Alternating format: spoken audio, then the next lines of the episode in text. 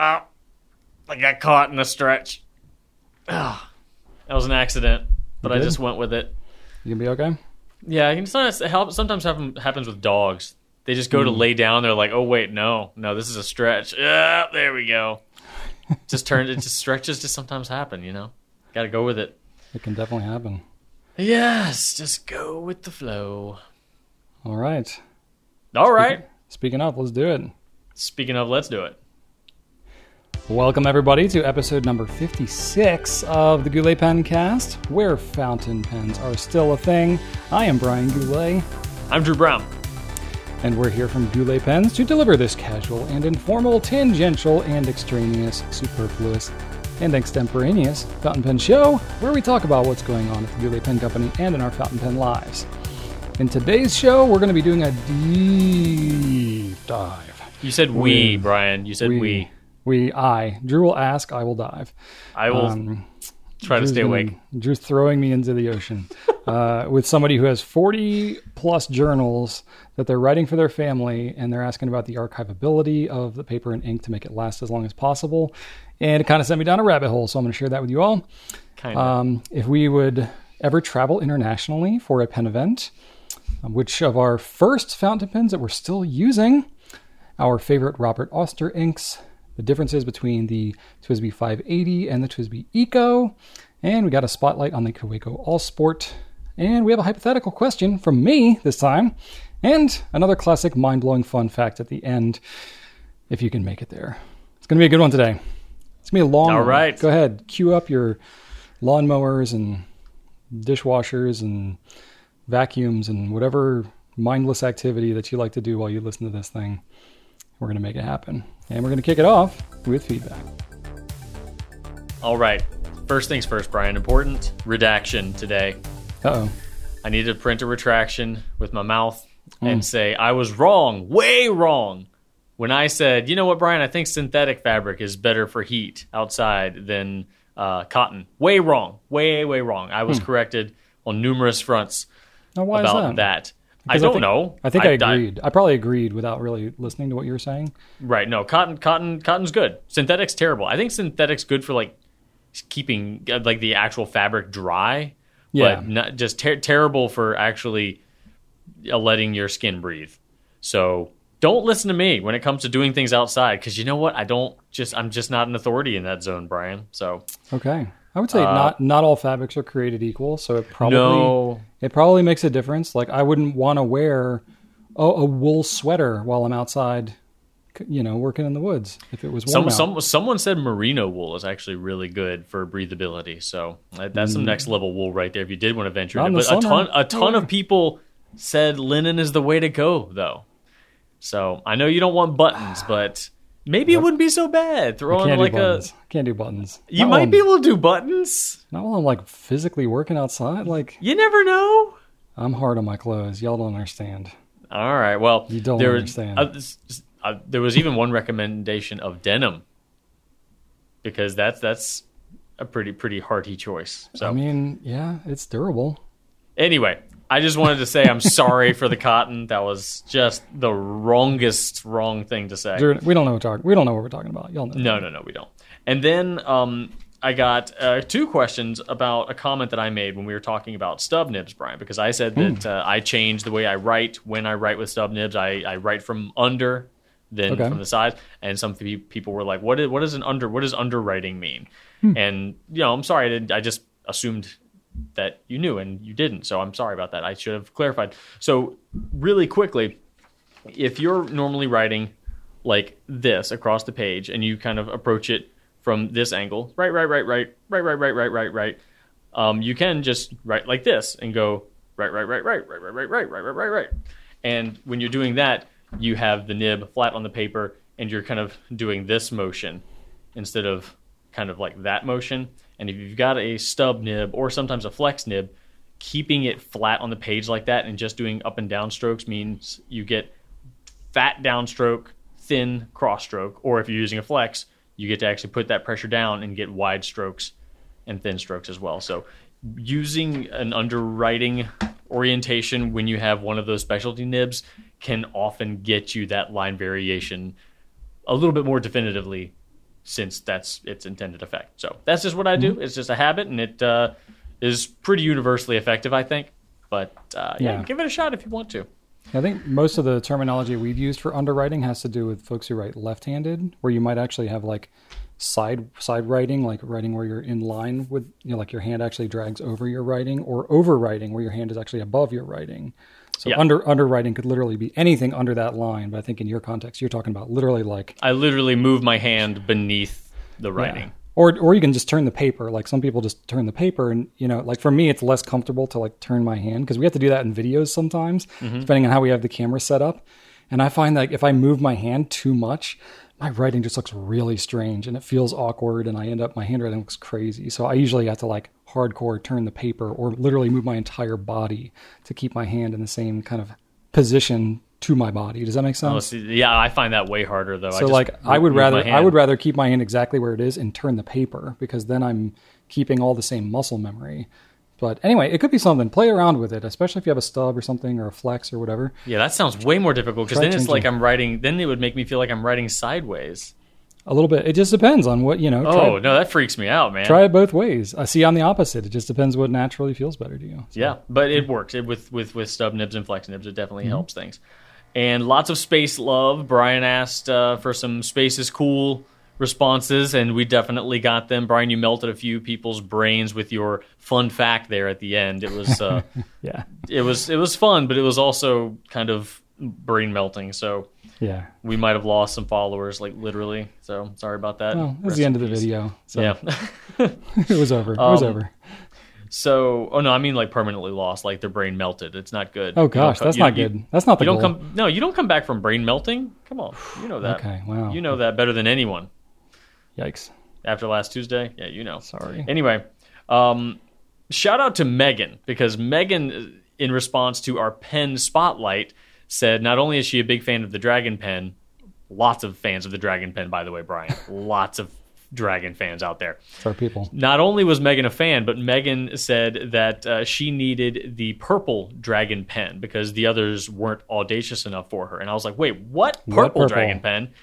They apparently make a multitude of different colors. It's like a lacquered version of the Jinhao Dragon Pen, where the raised portions of the dragon are still prominent and gold, but then the relief is like a not a lacquer. No, I guess it is a lacquer. Probably like no, not a lacquer. What do they call what's the fill stuff that they put behind the old Visconti enamel? That's it. Yes, so it's like colored enamel.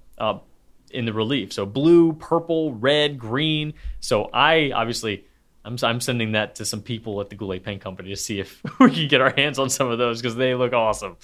So thank you, Megan. That was super sweet. Very cool. That's it for me. Nice. I got some feedback from Pete. Said deep dive into turkey hammock time. That's this little secret. The most hardcore people. In case you're new, I don't know. You're not new at this point, but in case you are. Those are the people that stick it through all the way to the end. Turkey Hammock Time, I just want to say thank you for another great pen cast that I really enjoyed watching. I love the depth that you go into, along with all the tangents that distract you. You might be regretting that later, Pete. We're going to test you on that, Pete, today. It's my belief that wanderings like this are a sign of an active mind. And so not something to be avoided. Thank you, Pete. I'm going to take that to heart. And I added this comment. Often. I found this comment before I knew you were going to deep dive today, Brian. I might not have put it in otherwise. Drew's got some regrets now. I'll be like, come on, Drew, Pete. I got to do this for Pete. I will keep that in mind. King Zarathus. Wow, didn't realize we had royalty in our midst here.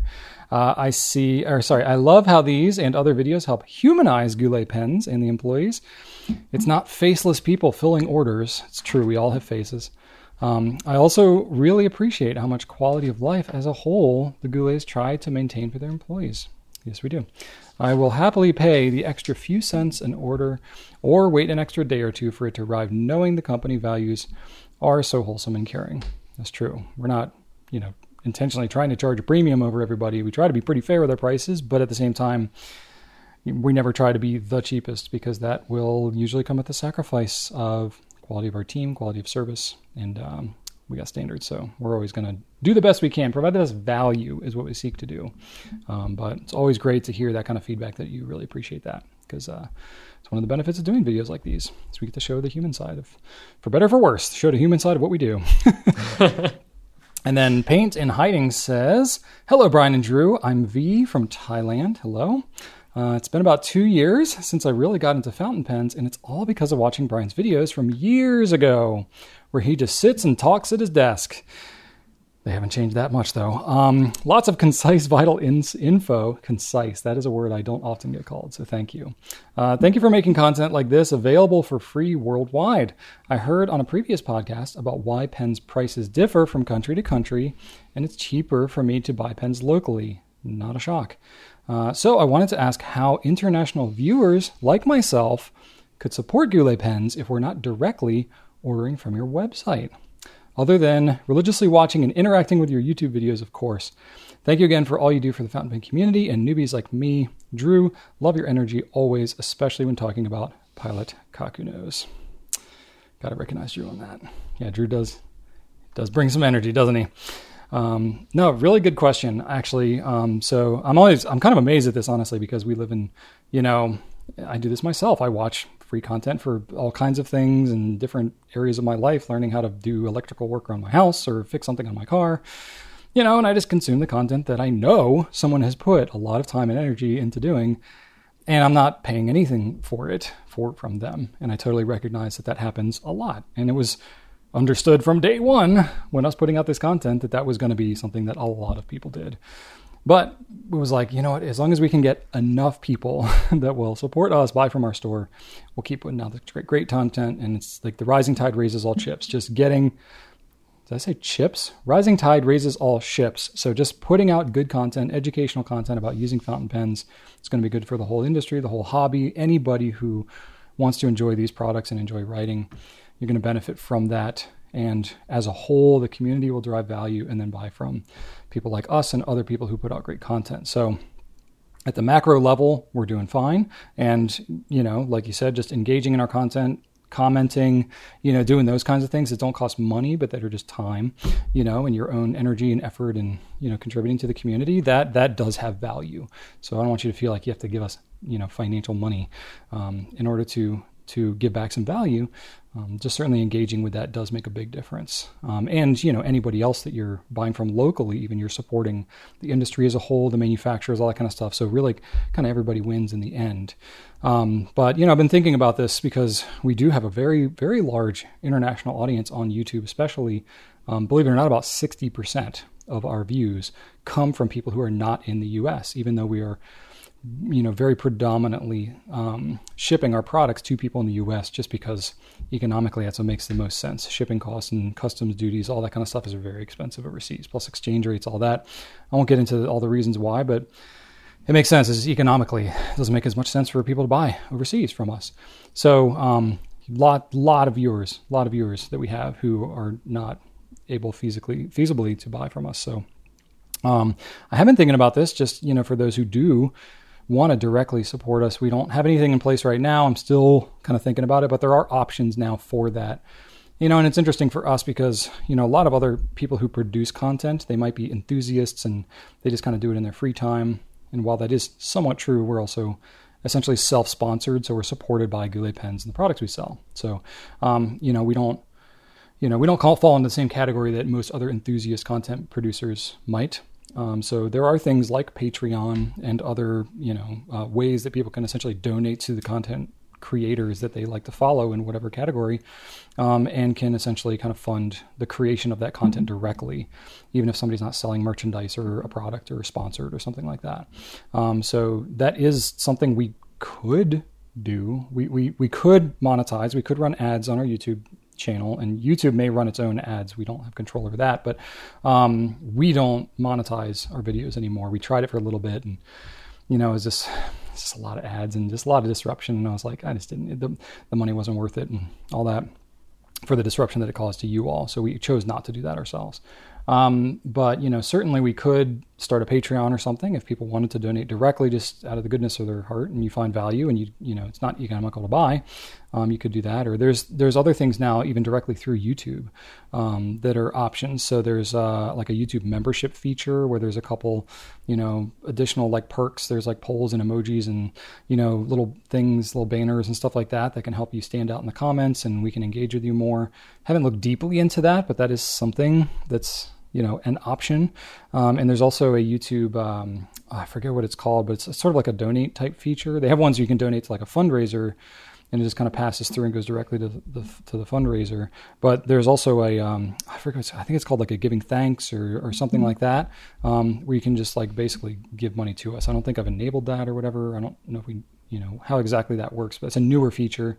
I haven't looked deeply into it yet because I'm, you know, still kind of figuring out what that looks like. But, you know, I'm curious if y'all do, you know, if you're like active YouTubers and you follow anybody else who's enabled some of those things, I'm curious what your actual experience has been, because our experience has been with things on YouTube.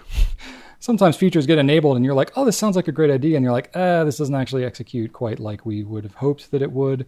So we don't want us to be like the guinea pigs flipping on some new feature and then have you all, you know, have some bad experience as a result. So if you have experience as somebody who's like given to another content creator and that's of interest, or if you just have feedback about that in general, you know, basically we're doing okay supporting ourselves through our store.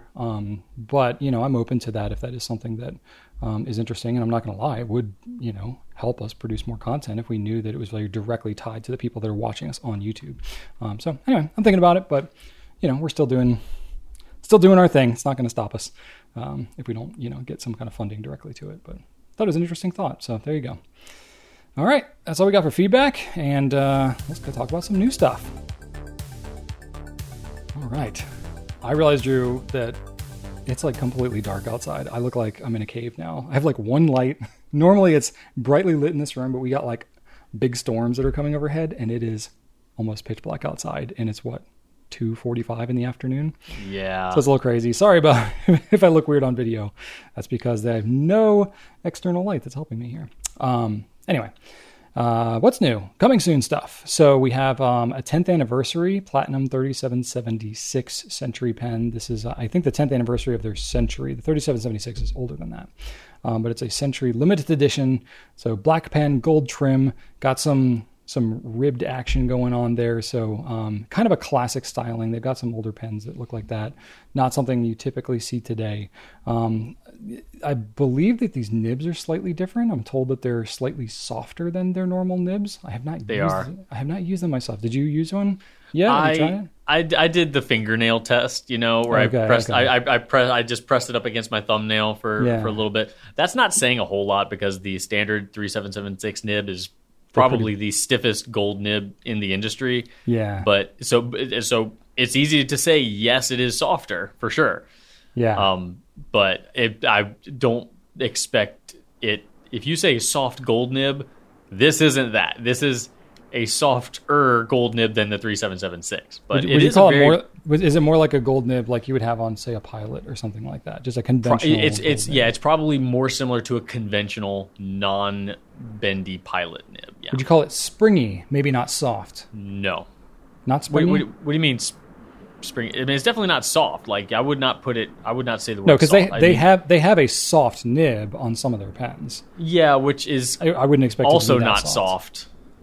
I mean, it's in softer comparison. Yeah. No, I would say if you just gave it to me and say this is a gold nib, I'm like, yep, feels like a gold nib, and that would be it for me.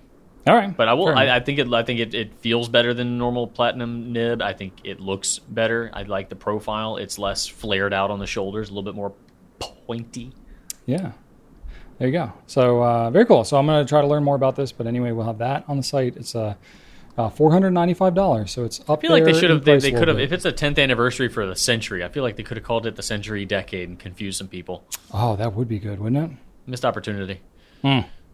That would be very confusing. A decade of the Century. There you go. Another thing that we got. Moving on to something that is not a pen at all. We have these adorable little Punilabo cases. Now, to be fair, these are not new. These are new to us. There are some of the designs that are new were that caused us to relook at them. I mean, they're not the typical fountain pen type thing. You know, there might be other like pen retailers who sell more like pencils and rollerballs and stuff that have already had these for a little while. This is not a fountain pen specific thing, but they're pretty darn adorable. And from what I understand, they've been fairly popular in the U.S. So these come out of Japan. And they're essentially just pen cases. So you stick all your pens in the head. You sort of decapitate your little creature. And you stick all your pens in. And then, you know, I found that even with, you know, thicker pens, like I had like a Sailor Riallo and I had, Visconti Homo Sapiens and some, fairly girthy pens, I could fit about 8, maybe 9 pens, depending on which pens that you're working with. You can fit kind of a bunch in here. Now they're not like individually protected and stuff like that. So I think the intention of these is they're more like a pencil case where it's just like everything's kind of bunched together. So be cognizant of that. Don't go throwing your most precious pens that are going to kind of clank into each other. But certainly it's a very adorable way to transport writing implements. And they come in corgis. So there's 10 different animals, corgi being one of them. I've got the Shiba. The only one. You're a little biased on that one, Drew. But they're also cool because they can fit pretty long pens. I think like 7.5 inches or something, basically as long as almost anything, except maybe like a Lamy Joy or a, Pilot Parallel, something that's like super long desk pen style. Those get a little tight, but any pretty conventional pen will fit in here. But then you can also push up the bottom so that if you want to stand it on your desk, the pens will sort of stick out the top, so it'll stick out enough for you to be able to grab whatever pen you want, but then when you're transporting, you can have the bottom drop out. And, or you could just leave it up. You don't necessarily have to. So they're $20 and they feel awesome. They're silicone, so they feel really just smooth and squishy and stuff like that. So they're great, like fidget type things too, if you really want to be doing that kind of thing. So they're adorable. Go check them out. That's what I got. How about you, Drew? I love them. It's a corgi. All right, so as far as products I'm going to talk to you about today, we're going to be talking about the Visconti Watermark in Gilded Rose. So this is a new watermark, which if you already know, the watermark is a overlay pen. That's the word. So resin, double reservoir power filler, big pen with a metal overlay. And the overlay is comprised of a bazillion little Visconti V logos stacked on top of each other to create a cool little skeleton-y overlay effect. We've had them in blue and silver. We've had them in crazy rainbow. And this one is in gold overlay with a very, very, very dark red resin underneath. You can see that it's red if you hold it up to light, or you can see it during some of the most thin aspects of the pen, but at first glance, it definitely does not look red. It looks kind of gold and black. So it's a hint of red. It is a hint of red, but hence the Gilded Rose. So it is reddish thing that is gilded. Hooray. So they're super expensive. They're super crazy, but they're super interesting. So check them out. It's one of those pens where you will know immediately if it is for you or not. And then on top of that, we are getting in some Sailor Manyo series pens. Not inks. The Manyo ink series has existed for quite some time, but now there is a whole series of Pro Gear Slim model pens dedicated to the Manyo aesthetic.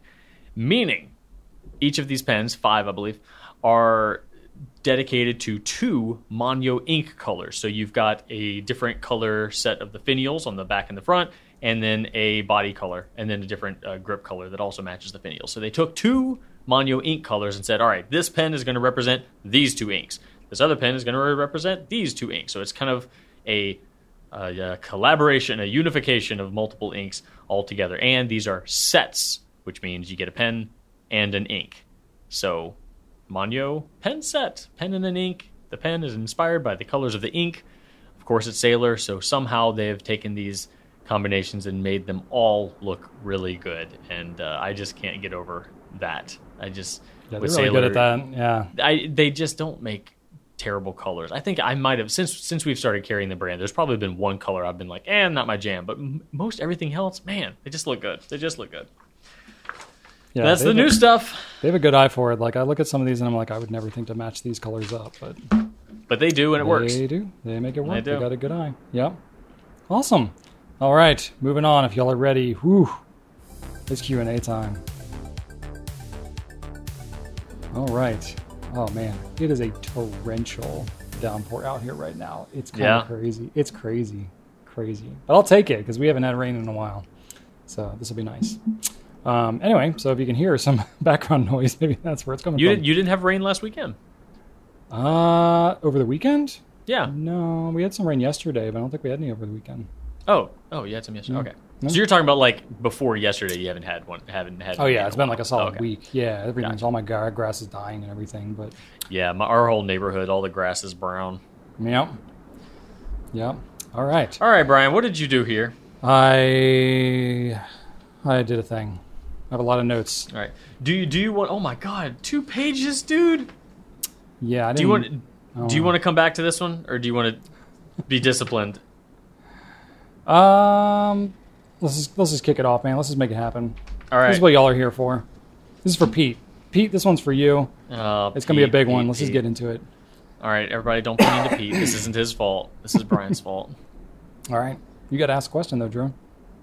Yeah. Well, do I? What if I don't ask the question? then you're going to hear me talk more. I'm asking myself. Okay. This is from Darlin. Help, Brian and Drew. To preface, I keep 2 journals.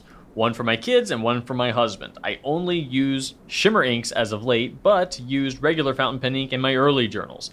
As of this moment, I have about 40-ish Travelers and Goulet notebooks that I keep in a fireproof/waterproof case. How can I make these last a lifetime? Should I only use document ink? Will shimmer ink last? Is there a specific paper I should use? Is there a top coat I can use to seal in the ink without hurting the paper? Maybe vacuum seal them? Would love to hear your thoughts.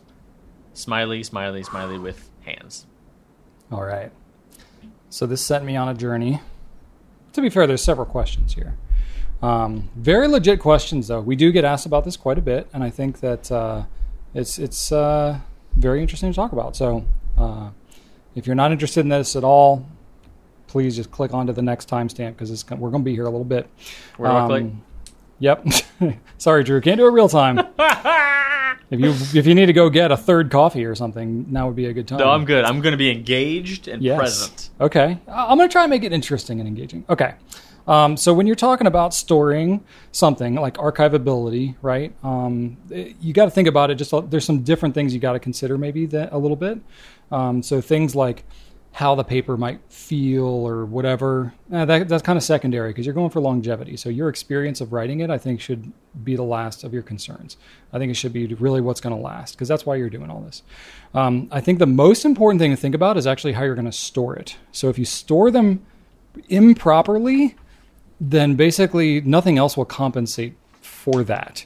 And you seem to be doing pretty well with that, actually, Darlin. Keeping things in a cool, dry place because heat and moisture are the enemy, as is UV rays. So keeping things out of direct sunlight, you're in really good shape there for normal longevity needs. Though I will say that it doesn't, maybe leave them open to catastrophe. I mean, you mentioned that you have them in a fireproof, waterproof case. I think that's even a great step for, the intentionality you have. And it's like you've clearly spent a ton of time to write 40-some notebooks. I think taking a little extra thought to wrap them up and store them away intentionally is wise. But things like theft, fire, flood, zombie invasion, whatever it is that concerns you over, your lifetime, your kids' lifetimes, whatever, is pertinent to think about when you're talking about really, really long time. I think the fireproof, waterproof, safe thing is really amazing. I think that's really good. That helps with some of the catastrophe stuff, and helps with sunlight, obviously. Doesn't necessarily help with moisture, though. So you do have to be conscious of that. I mean, we live in Virginia. Right now, it's 100% moisture because it's raining. But even this morning, it was 91% humidity where we are. So if you just have a safe in your garage or your shed or whatever, it's going to be that humid inside that box. So you do want to be thoughtful about that. So try and keep it in a climate-controlled environment if you can.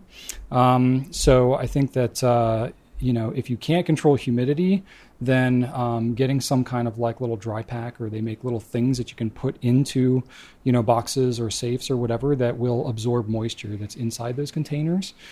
So you can look into some of those. They make, you know, electronic ones. They make other ones that, you know, I think like Damp Aid or something like that is a brand that they have for like bathrooms and that are really moist and basements and that kind of stuff. So there's, or Damp Rid, maybe it's called, I don't know. But they make like essentially like, yeah, like beads that can absorb moisture, and you replace them every so often, and that can help control humidity, because the humidity in the air is what's going to kill your paper. I think the vacuum sealing thing is really interesting, because that actually solves for a couple things. I would make it waterproof for one, you know, but then would also help with the humidity control. So I think that's actually very appealing. Obviously makes it a little less accessible if it's something you're going to be referencing often, but if you're going for long-term storage, I think the vacuum sealing thing is actually a really, really cool idea. So I would definitely encourage you. You can get like those vacuum seal bags that you just like use your vacuum. You don't need like a special system. I mean, you can use like food sealers and stuff like that. You know, those would be pretty notebook size for something like you'd have in your kitchen, but you can literally make the ones that you like hook your vacuum hose up to, and it just sucks all the air out. I actually just got some of those for like some pillows and comforters and stuff like that, that it's not wintertime here, so I don't need to have those things at the ready. So I put like a comforter and 4 pillows and just like sucked all the air out. Now I'd have like this like big potato chip of comforters and stuff that we just slid under the bed, and it's like, oh, we got so much more storage in our closet now. So something like that for storing your notebooks would be pretty cool. Okay. And then, you know, obviously if you put that in a fireproof, waterproof safe, it would just give it like double protection, right? So now we're going, that's not even the deep dive part. So, you know, one thing that I found helpful was an article that maybe we can link to that was from the Library of Congress that actually talked about long-term paper storage and what causes paper to degrade. Found that to be particularly helpful. I'll try to link to that, but I'll summarize the high points here. So as far as your paper and ink choice, so assuming you got your storage needs taken care of here, what you want is pH neutrality. That really matters a whole lot for both paper and ink. Paper will usually say if it's pH neutral or acid free. So if it doesn't say anything about that, you can assume maybe it's not. I wouldn't assume that it is if it doesn't actually say it. I know a lot of our fountain pen papers will say things like pH neutral and acid free, but don't necessarily assume that it is on all notebooks. So, you know, here's a little bit on paper, and this is where I went on a bit of a deep dive. So like, why does it actually break down? So paper is made from cellulosic materials like either a cotton rag or wood pulp, you know, like plant-based material, most paper, at least today. I'm not talking like papyrus and goat skin, and like, you know, practical things that you would buy in a notebook today are going to be most likely made of wood pulp. So cotton rag, which is like the papers they used to use, you know, 100 years or plus longer ago, they have longer fibers and they'll last longer over time. So the longer the cellulosic fiber, the longer the paper will last, the softer the paper will be. You can still buy some cotton rag paper. We sell some stationery that's cotton based. So that would have a little more longevity to it, but the format of that's not going to necessarily be great for long-term storage and kind of thing. So we really don't sell a lot of notebooks that are made with cotton rag. It's pretty much wood pulp. But anyway, cotton rag is generally going to be a little more enduring, you know, than your wood pulp, but take what you can get. So wood pulp, slightly shorter fibers, won't last quite as long as cotton, but anyway, that's pretty much what you're going to get with modern paper. So wood pulp, it contains lignin. So lignin is the organic polymer that basically binds all the cell walls. So you think of it as like the binder for the actual wood. So it gives it part of its structure, and gives it its strength. So I'm very oversimplifying it, mainly because I don't understand it, but it's a thing. But lignin becomes acidic over time. It starts out kind of acidic, but it becomes even more acidic over time. And acid is the enemy towards storing paper. Especially the more that's exposed to oxygen and the more it's exposed to moisture. The paper that has lignin in it, it will just really, really accelerate things, the degradation. So it's the acids that make the paper turn brittle, get really thin and crack over time or break or cause them to yellow and degrade. Like if you think of like old newspapers that have been like left in the attic or something like that, they kind of turn yellow and really, really crunchy, crispy and kind of just like disintegrate. That's part of why. So, you know, There's a couple different ways that wood pulp can be processed, one of which is a mechanical process, which is what they use for newsprint. It's a faster process, but it breaks down those fibers more, so you get shorter fibers, not as much integrity in the structure of the paper, and it also does not remove the lignin, so you have more of that acidic lignin left in the paper, and so it's going to yellow and it's going to get more brittle and break down quicker over time with a mechanical pulping process. And almost none of our manufacturers will say which process they're using, but I think in order to basically get pH neutral paper, you can't really do that with a mechanical process as easily. You're pretty much going to go with a chemical wood pulping process. So the chemical is better for archivability because you are going to maintain a little bit more of the integrity of the pulp fibers. So you're going to have slightly longer fibers, which is going to make it stronger, and it will remove the lignin out of it too. So you're going to help to get that potential for increased acidity to be neutralized. And then of course, depending on how the paper is treated, you know, as part of that process and what sizing is used, you can have even more pH neutrality, or even go slightly basic on the pH scale if you want to kind of prevent future acidity. Basically pH neutral paper is going to last longer. It's going to be a little more expensive to produce. So you're pretty much not going to find it unless it's advertised as such, as I kind of mentioned. And most of our fountain pen papers are going to be pH neutral, especially the nicer stuff. So I think it's, those are some of the most important things. So I would go like storage, quality of paper, and then ink is really kind of like the last factor, because the ink is, it's basically the last step in the process too. So in terms of the ink, you mentioned a couple different types of ink that you're using, like shimmer inks and just conventional fountain pen inks. They do make document inks and permanent inks and stuff like that. But if you think about it, permanent ink doesn't matter at all. If your paper sucks and your storage is not good, the ink has nothing to stick to, your paper breaks down, then the ink is for naught. So I think take care of the other stuff first, and then the ink is really kind of last concern. If you have, again, pH is the answer here. So anytime you can use a pH neutral ink, or even something maybe even slightly basic, that's good. Not most ink makers don't advertise their pH at all. Some will advertise pH neutrality, so that's good. And you would assume that most things that are advertised as document ink or something like that, archival ink, would be, fall more into that camp where it's not going to be super acidic, but some inks are surprisingly acidic. It really depends, and it literally depends on one ink color to another. It's like the dyes that are used and stuff like that, it can vary wildly. So yeah, even within the same brand, because you might find one ink that's pH neutral in a brand. That does not mean that every ink in that brand is the same way. They can vary wildly. Absolutely. Because they're all made of different stuff. Yeah, and unfortunately, we don't have a lot of that information on our site unless it's an ink that the manufacturer advertises as pH neutral. But there are some blog posts and various things on forums and stuff where people have, scientific folks have actually tested the pHs of several different inks. I've not found any super exhaustive list, but the longest I found was had maybe 100 or 150 different kind of inks. So that's something you can double check on. But again, if you're using really good paper, I think the ink, you got a little more leeway on the ink. In terms of what you use. So be conscious of the pH of the ink. I don't think you necessarily have to use permanent ink. From what I was reading on the Library of Congress, basically is just with the basic storage stuff, I'm not even talking about vacuum sealing and all that kind of stuff, but just using, pH neutral paper and storing it in a cool, dry place out of sunlight, it says it's going to last basically a lifetime, potentially hundreds of years. So with proper storage, it's going to last a really, really long time. If it's something super important, then you take all those extra steps, but I think you're pretty safe just with those steps that we've already covered. And then you can use most any ink you want, and you're going to be just fine.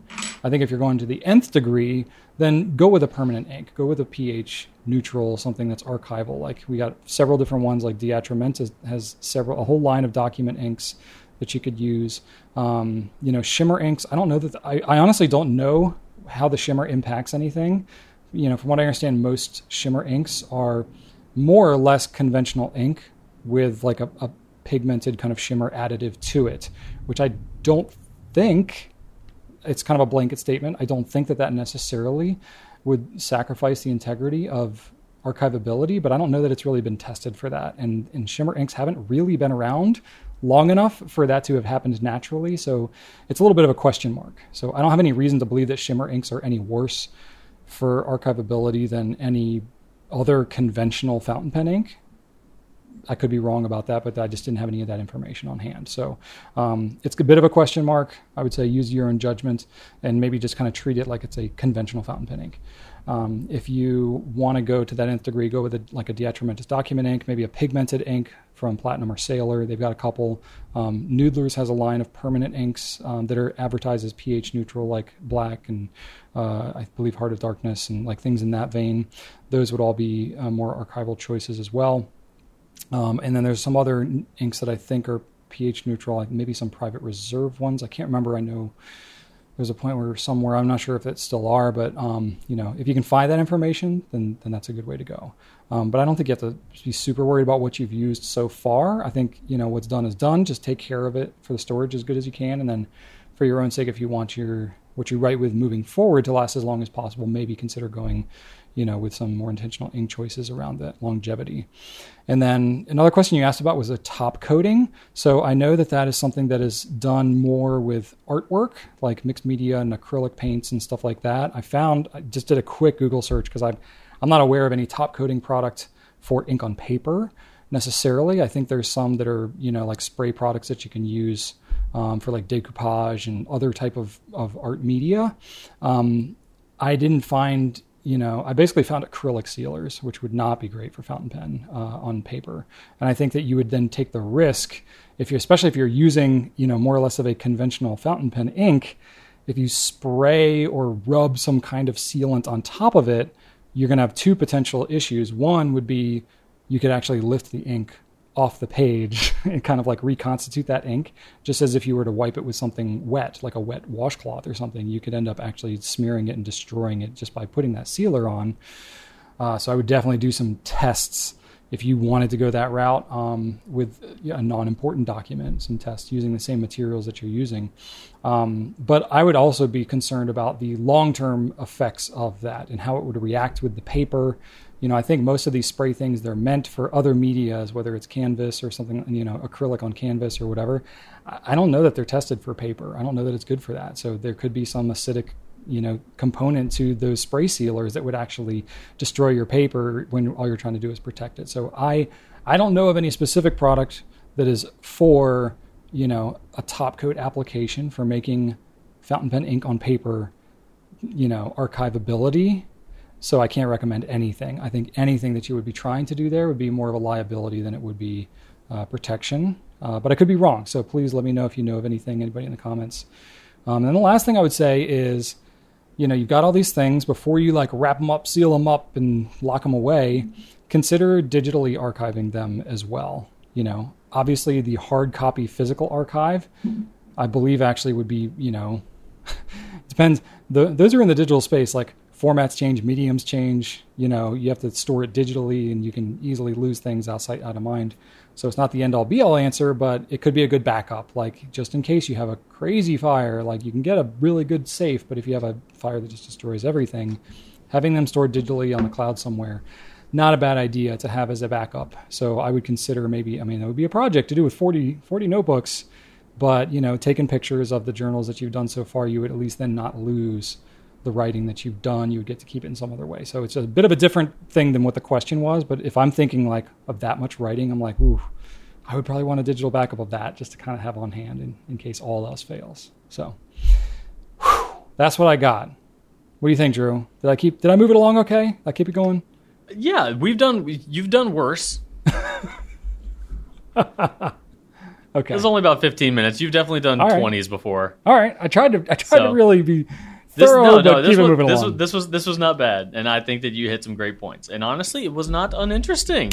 Okay, I'll take it. Yeah, Drew Brown, stamp of approval. All right, I'll just assume you have nothing to add, and you can. Yeah, I can still be friends with Pete after this. Okay, Skonest, would you ever travel internationally for a pen or pen experience, Drew? Yeah. You sort of have, technically. Yeah, we have. We've gone to Italy. Brian and I have gone to Italy before. Brian's gone a bunch of different places. I've just been to Italy. We went to see Aurora and Monte Grappa. That was very much a work thing. So I went as a representative of the Goulet Pen Company. The company paid for me. Yeah. So Yeah. Well, actually, the company didn't pay. We went with Kenro, our distributors for Aurora and Monte Grappa. So that was very much a work trip. Like, it was quick. I feel like it. What was it? 2 days. It was quick. Yeah. It was like 2 days. Travel. We flew overnight, slept, woke up off the plane, and just started our day. Like, it was fast paced. I think that we had one afternoon where we got to go to a car museum, and that was pretty much the downtime we had. Mm-hmm. Other than that, it was strictly business. So it's a little interesting because for me, my professional fountain pen life and my hobby fountain pen life started at the same time. So removing myself from that and saying, like, would Drew Brown, the pen nerd, actually travel internationally is a little tougher. I would say the only time I would do that would be if I could visit Tokyo and do a bunch of stuff and go to the Tokyo International Pen Show. That I would do, even on my own dime. Do but like I would a bunch of non-pen stuff with pen stuff? Yeah. I wouldn't go just for that singular event, but I would go having that event as like a tentpole event of that trip for sure. But I would like. What else is going on in Tokyo that you would want to do?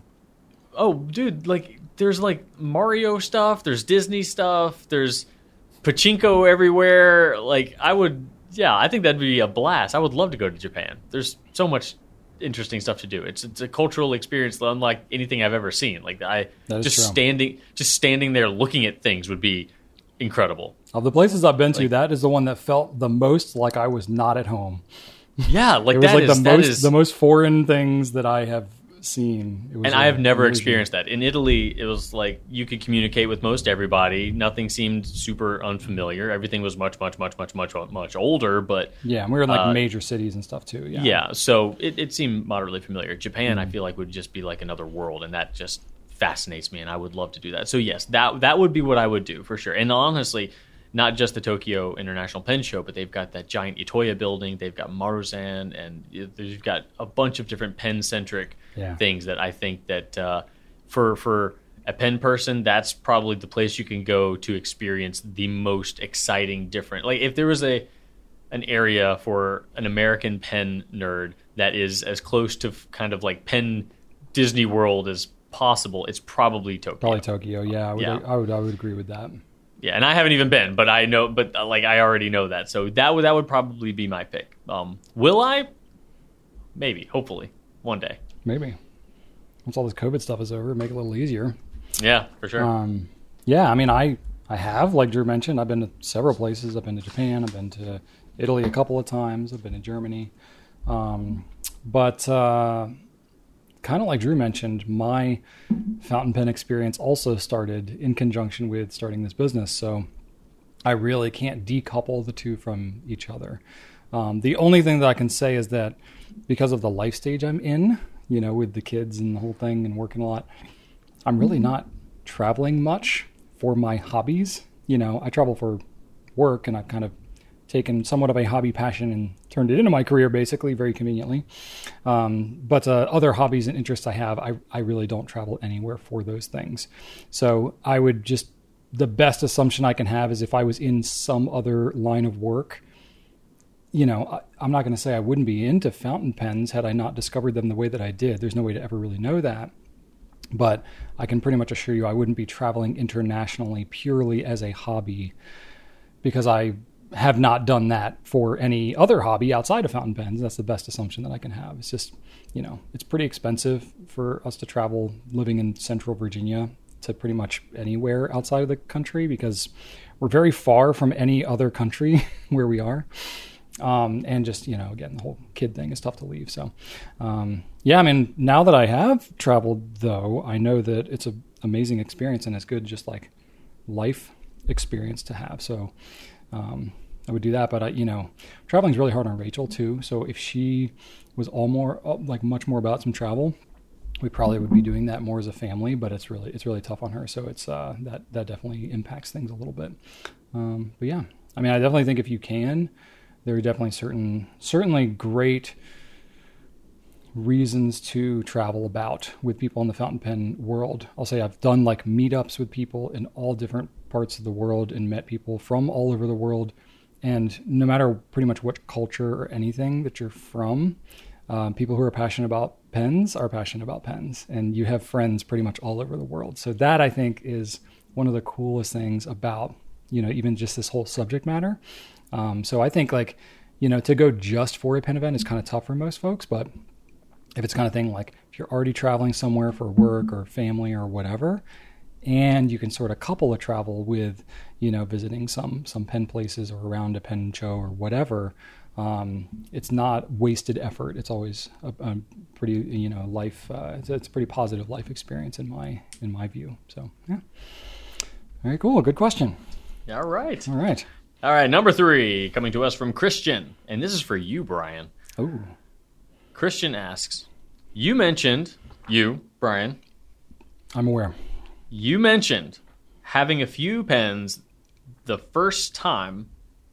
bought a few pens the first time, mm-hmm. and ones that you are still using now. Can you tell us which ones you bought, which you are still using, and what made you keep using them or not? Okay.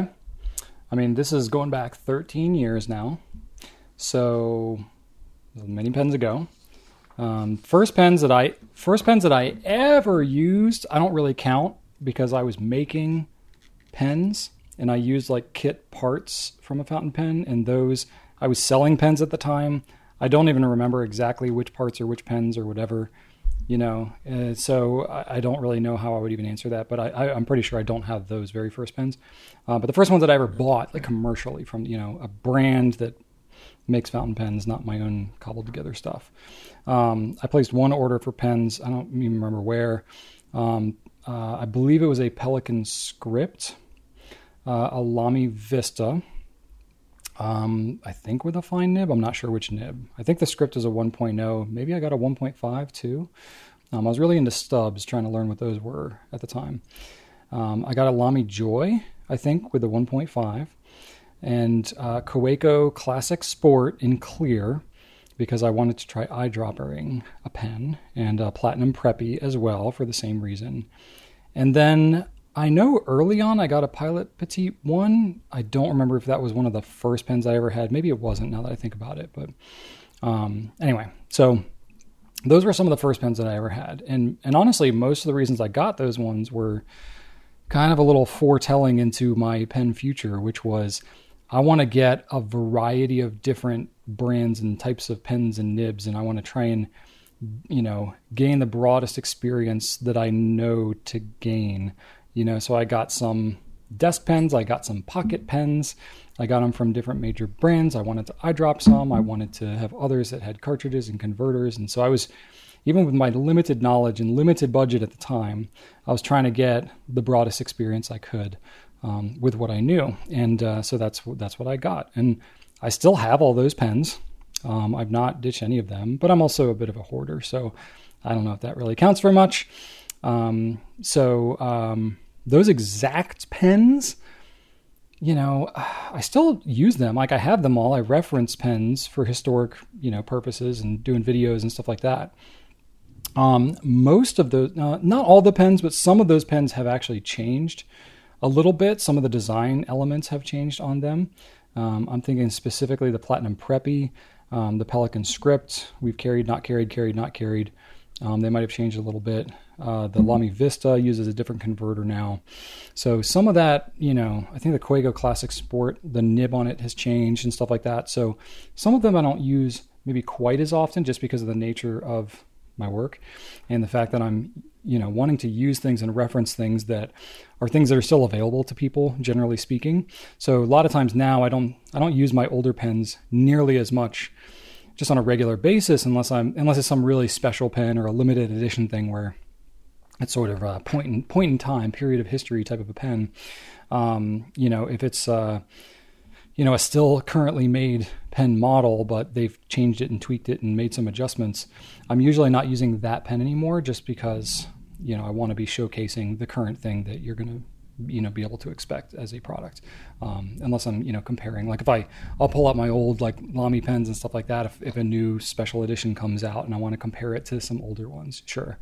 But I'm not daily carrying some of those pens. So my answer is a little bit nuanced. I do use them to a degree, but I'm not inking up and carrying around those these days, though I probably did for a good 5-6 years in the beginning.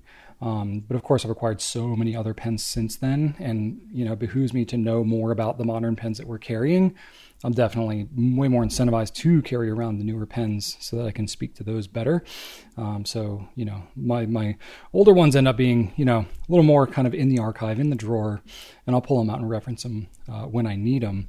But the script I loved that nib. I hated the pen. The pen itself looks weird. The shape shape is odd. It's very light. The converter fit was always problematic. The converter fit was a real pain. The converter just was really, really weak, and I would drop. I loved how it filled though. Yeah. Yeah. It did have the filler hole that was closer to the nib. Yeah. So it was it was a mixed bag with that script, but it was it was an inexpensive pen, and it was it was a pretty inexpensive pen, but it wrote really well. And the nib, actually, it was a steel nib, but it was a little bit springy too. And it was fairly crisp. It was an all around pretty good writing experience, but I hated the format of the pen. But I used it. I had a whole slew of scripts that I used a lot in those early years because they were very affordable. I would ink them up with all different pen, or I would ink several pens with all different types of ink. And so I probably actually used that Pelican script the most of all the ones we're talking about here. But the Lamy Vista I used quite a bit too. The Kaweco Classic Sport I used a little bit. Didn't love eyedroppering that one quite as much. I enjoyed the Preppy more as an eyedropper pen for that one. So the Preppy, they're so cheap. I must have 50 Preppies. I don't even know over the years. So that particular one, I don't remember which one it is at this point. You can buy a new one every time one gets dirty and you don't have to clean it. Yeah, and once Noodler started putting them in, with some of their pens, I would acquire a bunch. And so were free in those pens. I just ended up collecting a whole ton of them. So yeah, had really good experiences pretty much with all those pens. I had no regrets with any of them really, and it was helped to give me some basis and understanding and foundation to some of the earliest videos that you see. Those were some of the pens that I was using, and I built everything from there. So that was honestly that was at a time before we were selling pens for sure. But I bought those probably 4 or 6 months before even selling fountain pen, any products, because I was still making my own pens at that point. But then, we were just selling ink and paper for a while. And I was using, pretty much primarily those pens until we started to get into more and I, expanded my collection and so on. So yeah, no regrets. How about you, Drew? What were some of your first pens? My first pen was a Lamy All-Star in Ocean Blue. And ooh, I still write with that one solid. Frequently. I don't know if you remember, but earlier this year, I used 3 All-Stars paired with this color, the blue, the silver, and the pink. Nice. So that was in there. I carried, those were my 3 daily carries for a couple weeks. So I did use my old blue Safari. My next one after that was, I did have an orange Pelican script. That one has waved bye-bye a long time ago. I either trashed it or burned it out of anger. And then I had a CP1, which I no longer have. I gave that away. I don't. I've mentioned this to you before, but if I am ever gifted a pen, I feel burdened with kindness, so I often pay that forward and gift away a pen that I already have to somebody, just so that, because I have been the beneficiary of some gifts, and I want to make sure that I'm putting that out there. So that was one of those. I was given a pen by somebody, so I gave my CP1 away. I just kind of pick a random pen, give it away. No, I think that one was actually, I offered that one up as a prize because I organized some quiz or something at work. And yeah, I think that's Crystal, one of the, surprisingly, the CP1 is one of the more popular pens on our team. Yeah, I think Crystal ended up with it. But gave that one away. And I don't recall a pen after that. I got one of those Platinum Modern Maki-A's soon after that. I gave that one away too. Oh. I'm giving away. Yeah, I know. I give away some of my because I get gifts and I give, so it's a, I don't know.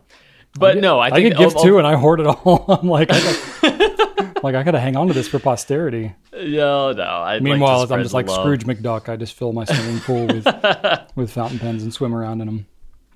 But that was actually one of the more we can bring this question to a close. It's the Lamy All-Star in Ocean Blue. But on another note, we had a bit of feedback from last week because I mentioned, or both of us were talking about how Scrooge McDuck would meet some sort of broken bone-esque demise if he jumped into his coins. Someone in the YouTube comments from last week, I forget the name, said that they actually addressed that in an old cartoon or comic from the 70s where Scrooge, in the episode, admitted that he had such a relationship with his money that when he dove in, they accepted him as one of their own and he could swim in them like they were liquid. But then in that episode, he lost his connection to money, so he was slamming into it and he couldn't swim in it anymore. But then in the episode, something happened and he regained that connection. And he was swimming at the end again. So Disney actually did address the physics behind the coin pool. So okay. He's also a talking duck, so right, exactly. That's where you're concerned, reality like, a little bit, right? But I was surprised that they actually did address that. Okay, so, nice, cool. All right, we got one more question. All right, go for it. Oh, we got two more, man. Oh, we do. You're right. Oh yeah. All right. So Moises Marquez, favorite Robert Oster inks. Oh, good. That's a fun one. I've been writing with more Robert Oster inks in 2022 than I ever have in previous years. So I do have a couple favorites. But the first one that comes to mind was actually provided to me by a comment on the YouTubes, and it was Café Crema. I don't recall what I was talking about, probably browns, because I have done that once or twice. Of course, yeah. And it was recommended to me, and that's a beautiful, beautiful brown that has a nice amount of shading, but it's not too light. It's still a nice rich brown. It really does look like coffee with cream, which probably fires off some sort of synapse in my brain that pleases me. Mm-hmm. And then I've also been into Robert Oster's muted colors, like they're muted purples. Mm. And I think it was because for a while, the thing that I would see most out of Robert Oster, and I know this is very much someone else's cup of tea, but just all these blues, all these bright, vibrant blues. And I'm like, okay. I was like, this is fine, but... Yeah, give him more, keep him going. A blue's a blue, right? You come out with more, like, and everybody would be like, another like blue with a red sheen? I was like, heck yeah, keep him coming, Robert. I kept on seeing all these blues, and then this year I realized that Robert Oster also does... It's obvious they do blues well. Like, obviously, they look amazing, but... I found out that they did these kind of subdued purples really well. Also, talking specifically about Violet Dreams and Summer Storm. I've been using both of those. And then Violet Clouds is like the shimmer version of, in that same family. And that one looks amazing as well. And Crystal Marine is also a shimmer one that I've kind of fallen in love with recently. Specifically, the thing that I found the most interesting about Crystal Marine and subsequently the other shimmer inks that I've used from Robert Oster is that on Tomoe River anyway, which is what I, experiment with shimmer inks usually so that I can see just how good they can look. The shimmery particles don't rub off as much as some of the other shimmer inks that I've used. Yeah. And I found that was really cool because the shimmer particles are physical particles that you can see. So they're not going to penetrate the paper fibers in the way that dye and water do, obviously. So they sit much more on the surface than the other components within that ink, mostly to the point where you can kind of thumb them off. The Robert Oster ones, they don't rub off quite as much. So I'm led to believe that the actual particulate is finer than some of the other types of ink, which might penetrate the paper fibers more, or there's some sort of adhesive in there that just sticks it to the paper. Either way, I didn't find that they rubbed off as much. I haven't experimented with it really hardcore to like really see what survives a friction test or what doesn't. All I know is that I took my thumb to it, and it mostly stayed on. There was a little bit on my thumb, but it didn't create a smear on the page. And I was like, whoa, what? Because I remember recently, I don't remember what brand, so I'm not going to throw anybody under the bus. But the last shimmer ink I used from another brand absolutely smeared across the page, like visibly on the page, not just on your thumb. So I was really happy with. I mean, there's no throwing under the bus. We're not criticizing. It's just reality. Like I think the private reserve inks have a lot of shimmer in them. They do. and a lot of it ends up. So I don't know if it's like a size particulate thing, because again, they don't really tell us any, you know, what these things actually are. We are just kind of, you know, you look at it and you're like, oh, it seems like, you know, pelican, their golden barrel seems like a really fine particulate, or like Rabidocha seems like a fine particulate, you know, as opposed to like the Diamond Shimmertastic feels like it's a little chunkier, you know. How much is it even the case? I don't really know. Just what it seems. I don't know. Jacrobon seems to be a little bit more chunkier too, but there's also a lot less in there. If you look at the, I think the volume of it has to do. Yeah. The amount of particulate inside of, like, you know, pelican golden barrel, for example, like there's a ton of shimmer in there. You shake up something like Emerald of Chivor, you might not see any of it at all. It's a very tiny bit compared to some of the other shimmery shimmers. Yeah, I would have to believe, given that it's, you know, essentially a pigment, the more of it you have in there, the more you're going to get that smearing stuff, because it's like, you know, I don't know that any of it's really absorbing into the paper, but, you know, paper, to whatever degree of smoothness the paper is, there is still a texture to it. So when you have a particulate that's happening, it's not actually absorbing into the paper, but it is going to kind of sit in some of the microscopic nooks and crannies you're going to have on the surface of the paper. So you can like press on there and really rub and get any, you know, shimmering ink to smear. But I think if you've got a certain degree of saturation, or maybe some of the larger particulate, you know, it's not going to hide in those nooks and crannies, and it's just going to smear with even a lighter touch, or just, you know, with any contact, it might smear off just because there's so much of it there just on the surface. So.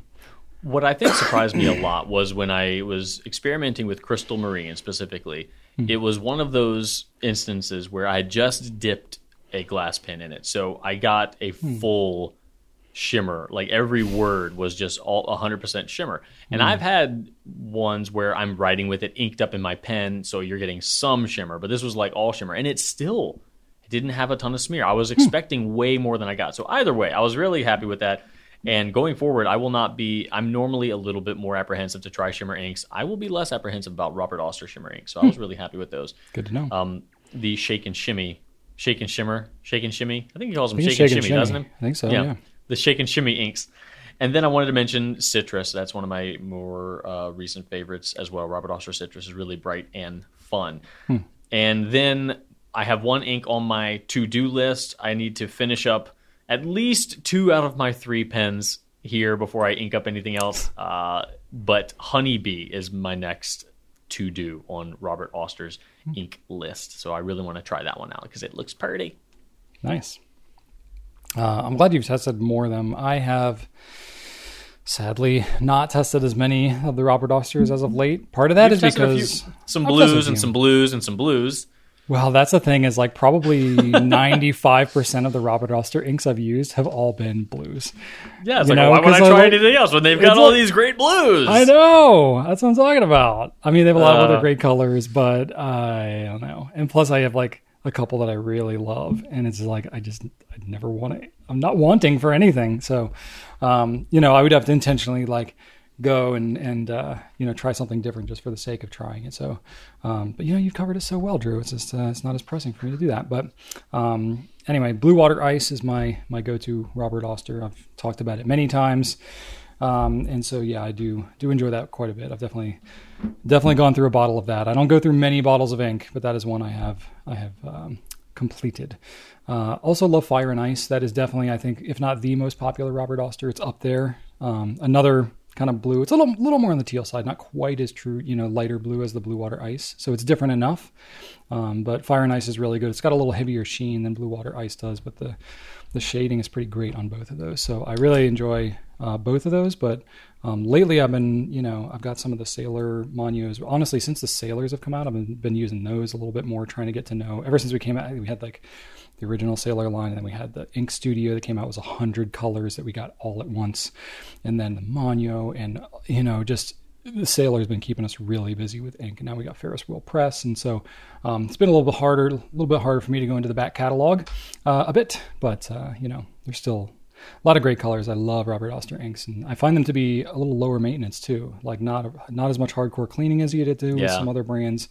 So really, really good balance of dyes and just the components that are used, and very thoughtful company as well, like zero waste plastic, you know, facility and that type of stuff. So just a lot of respect for Robert Auster, and as a brand as a whole. So definitely worth taking a look. There are plenty of colors out there that are currently available from Robert Oster. So if we don't carry one that you'd really like to see, leave us a comment. Maybe we can pick it up. Yeah. All right. We've got one final question for real this time. This comes from KC2NPU. And KC asks, what is the difference between the Twisby 580 and the Twisby Eco? And this person asked it twice. So I was like, you know what? Let's do it. All right. Sounds like you should just buy one of each and you'd know yourself. They're pretty affordable pens. But no, I'm just kidding. Not really, but I'll still answer the question. So 580, I would consider more of like the flagship pen of the Twisby line. Technically, if you want to say, the flagship's got to be the most expensive pen, that would be the VAC 700R. But really, the 580 is so vastly more popular than the VAC 700R. And it was, more the original, Twisby diamond pen that came out. It's got the diamond shape to the barrel and the cap. So I think the 580 is the, iconic Twisby pen design. So that's definitely... more of the go-to Twisby pen, I think, and it came out first, years before the Eco did. Both of them are piston. They both have several different nib size choices, and they're going to write pretty similarly as well.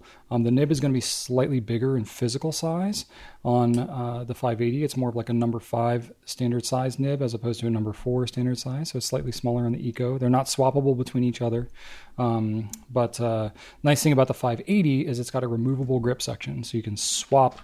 You can disassemble the pen a little bit more. You can actually buy replacement grip and nib, sections for the 580, and you can swap them if you've already have the pen and you just want to get a different nib. So that's kind of cool. They don't have that for the Eco. The Eco, the grip is all integrated.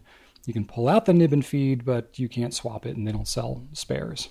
So a little more versatility maybe with the 580. I think the 580 is all around. It looks a little more robust, feels maybe a bit more robust. It's got more like metal parts on the trim and stuff like that. It just looks a little more polished. The finials look a little nicer. The logo in the top cap of the finial looks really, really good. A little more plain on the Eco. So, all around the Eco is still a very solid pen, but it's, a little more than half the price of the 580. So it's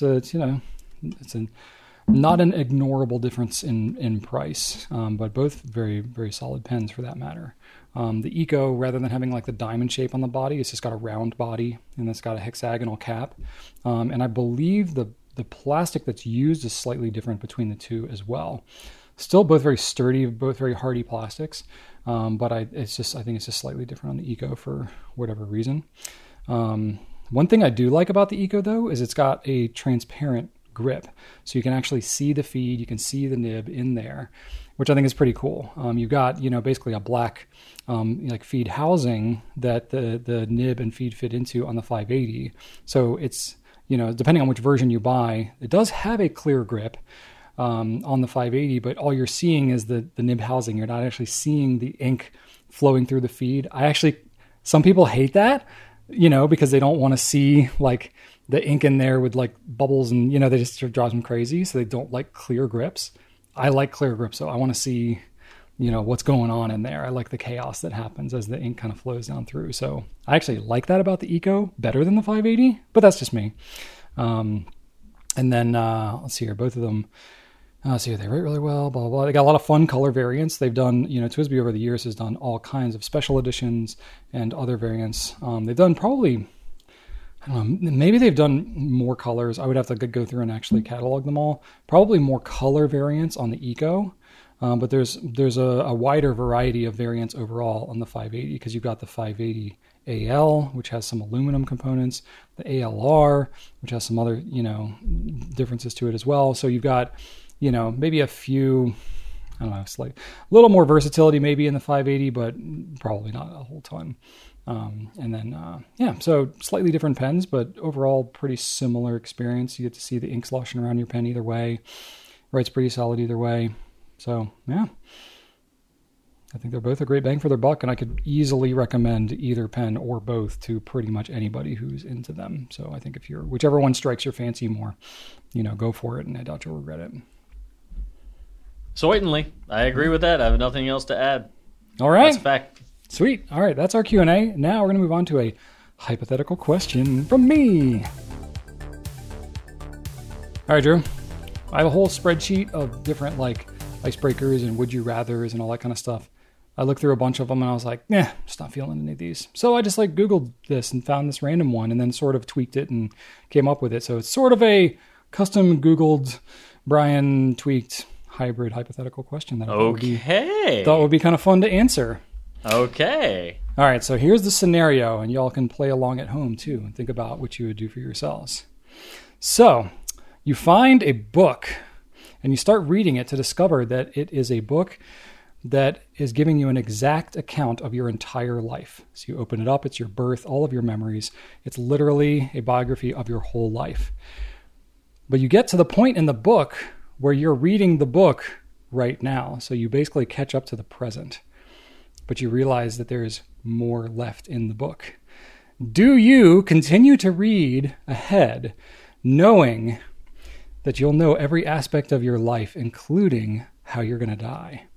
And do you believe that your knowledge of the future would do anything to influence what happens in the book or not? So basically, if you could learn the future of the rest of your life, would you? And do you think whether you chose to or not, would that influence what actually happened? What do you think, Drew? So if the book says, you know, if I'm reading it, will everything I do just magically appear in the book as in real time? No, everything that's in the book is an account of what is going to happen for the rest of your life. It's not. So that means you can't change it then. I don't know. Do you think you could change it? It would be the question. Well, no, I'm asking, like, if it says you'll basically learn the future. So that means it's already written. So I sort of coupled the questions in there together. One would basically, would you choose to learn what would happen the rest of your life or not? That's really part number one. Well, that depends on whether or not I can change it. If I can change it, then yeah, absolutely. I'd want to not do stupid things or mistakes or, you know, anything disaster that could harm somebody. I guess, but that's more the ethereal question is, if you knew what was supposed to happen, is your knowledge of that giving you the ability to change it, or would your knowledge of it actually be the thing that causes you to do that? I don't know. That could be just some like Final Destination crap. I don't want to like. That's what I'm talking about. Basically, no, I wouldn't want to know what happened. I don't even want to watch. They just had the San Diego Comic-Con. I'm not even watching the trailers for all the Marvel movies because I'm going to see them anyway. Why would I need to? Yeah, I'd rather experience them. So like my life, it's going to happen anyway. Why would I? If I can't do anything about it, like Marvel, like I can't. If I can't see it yet, why am I going to spoil some of the events? So if I can't do anything about the future, then why bother? But if you're saying that if I did know about these events, I would be able to prevent them, then yeah, I would want to know about them. So if I can change it, then yeah, of course. I'd like to make sure that if I can avoid a car crash or something, then I would like to do that. But if you're saying that no matter what it does, if I read it and try to change something, it's automatically going to update into a new timeline or something like that, then there really is no way you can know what the future holds. So the book is kind of pointless because you can change it, and the book is going to ever update. You're saying that the book is going to be pre-written in one timeline, but if you change something and alter what's written, then now the book is on a different timeline. It's just going to be continuously altering, so it really means nothing and can't tell the future. That is the great debate, right? Like if you knew the future, do you then have the ability to change the future? And then is what you knew, is that even the future? Like it gets you... It depends on whether or not you're talking about alternate timelines or one continuous timeline. But if you're talking about timeline tangents, then everything you do depends on whether or not you follow Back to the Future rules or Marvel rules. If you're Back to the Future rules, then you have, you know, you can screw up the timeline. If it's Marvel rules, you create... Well, no, I guess both of them create different timelines. Yeah, so it depends on what timeline the book is following. If I make a change and the book is telling me the future, am I now creating a new timeline that the book will update, or will the book still say what the old book said? I think the book is going to say exactly what happens. So you might read it and say, you know, Drew is reading this book right now and he's reading ahead to his future, and you know, he finds out that he's going to die in 12 days and it drives him completely insane. And now he's questioning, you know, like you would be reading the book and it would be very meta because you would be reading about your own reaction to learning about what's happening in the future, wouldn't you? I guess. I mean, that's your hypothetical, so I don't know. It depends on what this imaginary book is actually doing. It could also not be doing like, anything. Okay. The book is just telling you what's happening, what actually happens. But it doesn't tell you what happens in the future. No, it does. But if you keep reading the book, all it's going to tell you is you keep reading the book. No, but you're reading ahead. It's not like you're reading it in real time. Okay, so you skip to the very end, and it shows you. It says you're going to get in a car crash next week. I didn't think about that. I guess you could just skip to the end. You could be like, well, I don't really want to read everything that's going to happen, but yeah, you could skip. Maybe to the I'll end. Skip ahead like 20 pages and just kind of see like one little glimpse. Right. So obviously, you could say, okay, well, that day I'm going to stay home, and you could avoid the car crash. That's the question. It's not a question. Like, are you saying that? I'm saying if the book tells you the future and it says you're getting a car crash, you could just stay home that day, right? Or are you saying that the book can't be changed? So no, you wouldn't be able to change it because you would be reading what would actually be happening. So you would read like Drew reads that he's going to be in a car crash, so he decides to stay home, but he didn't realize the car crashed into his house, and because he stayed home, he died in the car crash. In that case, you've rendered the book completely pointless. Then, so the book has no meaning. I guess it is like a Final Destination type of a thing. Yeah. Like, so then no, the book is completely pointless now. I would not. It's just all the book is telling you is what's happening right now. So you're basically just reading what's happening at present. You're just forever reading. And Drew's reading the book, and now he's reading this sentence, and now he's reading that sentence, and now he smells popcorn, and now he's back to reading this sentence. Yeah, this is a very nuanced question that would be really hard to answer because of like all of the clarifying questions that would need to happen. It was meant to be more of a discussion than it was. So like singular answer. Broad strokes. Unless if I can protect my friends, my family, myself, or any innocent bystanders, then yes, I would like to have the opportunity to change that or to be better. If I can't, then no, screw it. I'm not going to spoil it for me. I'm going to live my life and see what happens. So it really depends on whether or not I can change anything. If yes, I will read. If not, I will not. What about you?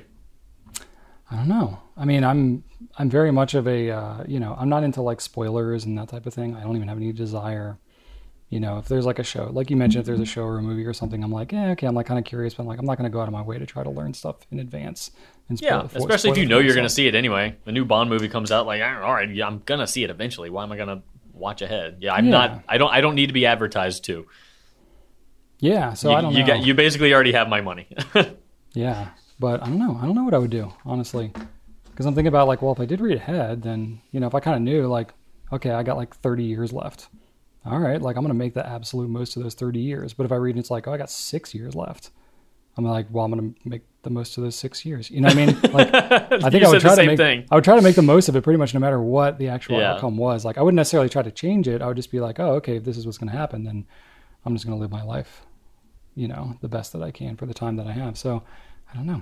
I don't know what I would do. I asked my own question and made it really confusing, and now I don't even have my own answer. So okay. I guess this is why I don't ask as many hypothetical questions as you do, Drew. You're better at them than I am, but anyway, I thought the question was compelling. So, I'll say no. I would, if I have to actually make a decision, I would say no. I probably don't want to know what actually happens because I feel like just knowing that I would probably overthink it and then end up just going insane because then I would be like the only person that knows, and I couldn't relate to anybody, and I'd be all paranoid and stuff. So, without actually having a scenario, I'd say nah. I'm pretty content where I am.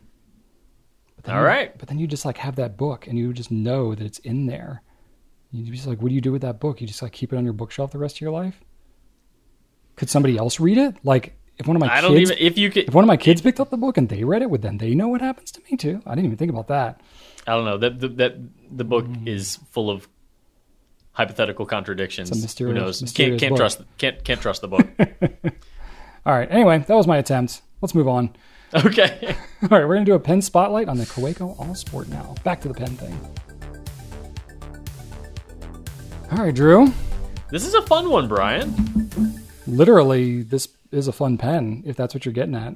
So, yeah, the All Sport. Both. So, I mean, yeah. I will say this name is one of the more confusing ones because it often can get confused with Lamy, the All-Star, and, they have the classic sport, the ice sport, the all sport. So it does take a little bit of thinking to remember, like, which pen is this again? But it's basically, yeah, I think all was originally aluminum because they started out with aluminum versions, but now they also have brass and copper versions too. But basically, they're the metal Kaweco pocket pens. Right? I don't think they call those the All Sports though. Do they? I don't think so. They have a new one that just came out called the Brass Sport, and they just call that the Brass Sport. You know what? I think you might be right. Maybe the All Sport is just the aluminum ones now that I think about them. Okay. Well, there you go. So these are aluminum pens with, I don't know, is it anodized finishes? I never want to say anodized unless I know that it actually is. I don't know if it's lacquered or anodized, but it's a powder, it's a coated finish. Coated finish. It's definitely coated. One thing that I have always been fascinated about these pens, Brian, is how kind of soft they feel. I don't know how to explain it, but with this one, the purpley one, the I don't know what was it, cappuccino or espresso, that brown one we had last year. That was a good one. They feel, they don't feel like cold metal. They feel like they have a softness to them. So I don't know. If they're just, is it like a visual trick though? Because it's like that matte kind of finish. Like it kind of, it's a little glowy. Yeah, it almost looks soft. I don't know. I don't know if it's a visual thing or if it's a real thing. But either way, they don't have like, they feel soft. They don't feel cold. They have like almost a warmth to them, and they're not. None of the lines are severe or sharp. So. As far as metal pens go, it just seems like a very soft, inviting metal pen. I don't know. It's very pleasant. It's very pleasant. They kind of have to be posted, of course, because these are more or less pocket pens. But I think that there is whatever it is, there's something special about the way this metal is finished on these All Sports. And I've said this before on a pencast, and I know at least somebody has said, I know what you're talking about, Drew. So I know I'm not the only one. I can't describe it, but it's a thing. It's real. I feel confident in that. They're really pretty, and they're a lot of fun. Do you have any idea what I'm talking about, or am I just... I know what you're talking about. No, okay. Absolutely. Because... So, okay, we have a couple different versions of this, right? So we have the one that's the raw, which is basically like a polished aluminum. Right. That does not feel like this. That doesn't. It doesn't look or feel as soft. Right. So I don't know. I think part of it is like a Jedi mind trick that like just the visual of the softness of the lines and the way the light kind of bounces off the matte finish just makes it look softer. So I think that's part of it. But I think also... You know, just again, maybe just the matte finish or the fact that it's a coated and not just like a raw metal. Maybe it doesn't have as much of that kind of cold to the touch kind of a feel to it. I don't really know. And aluminum in general, I will say, as opposed to other types of pens like brass and copper and stuff like that, aluminum is a metal that dissipates heat really well.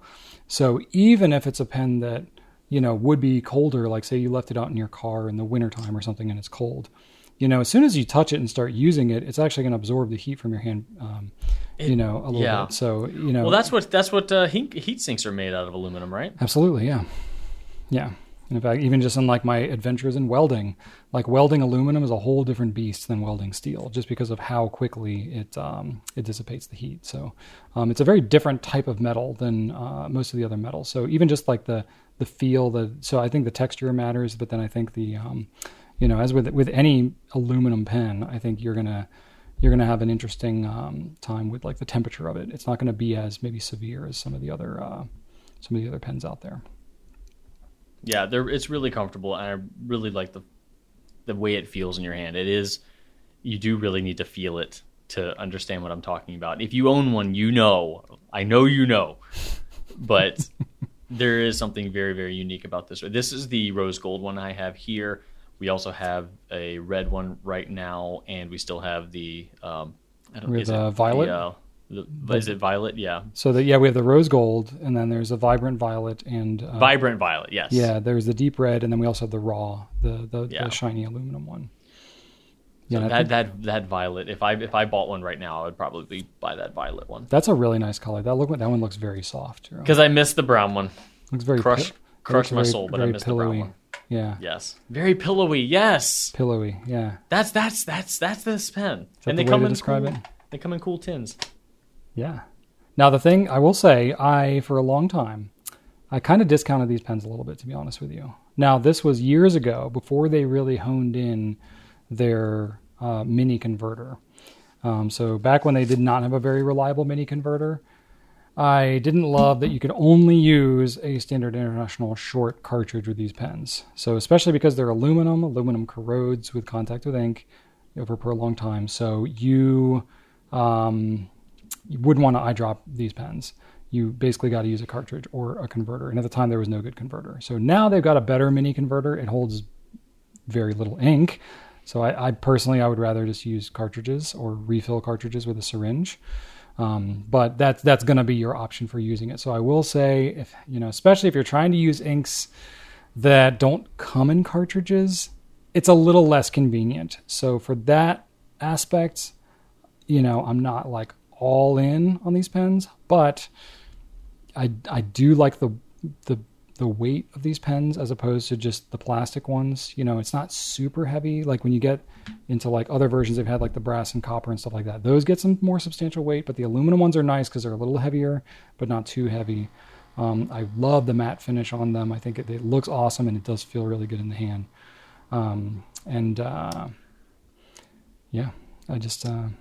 Not a bad pen. Not a bad pen at all. And I did something similar to you. When I jumped into Kaweco and I got a blue Ice Sport as my first one. And then I think I got another green one. And then I got a Fox Skylight, whatever. What do they call those things? Skyline. All right. Nightline, Moonlife. But I was always inconvenienced by the fact that I had to use cartridges. And I guess not so much with the Fox, but with the original ones, the amount of cartridges available at the time was not near amount that are currently available. Now, I don't mind cartridges at all.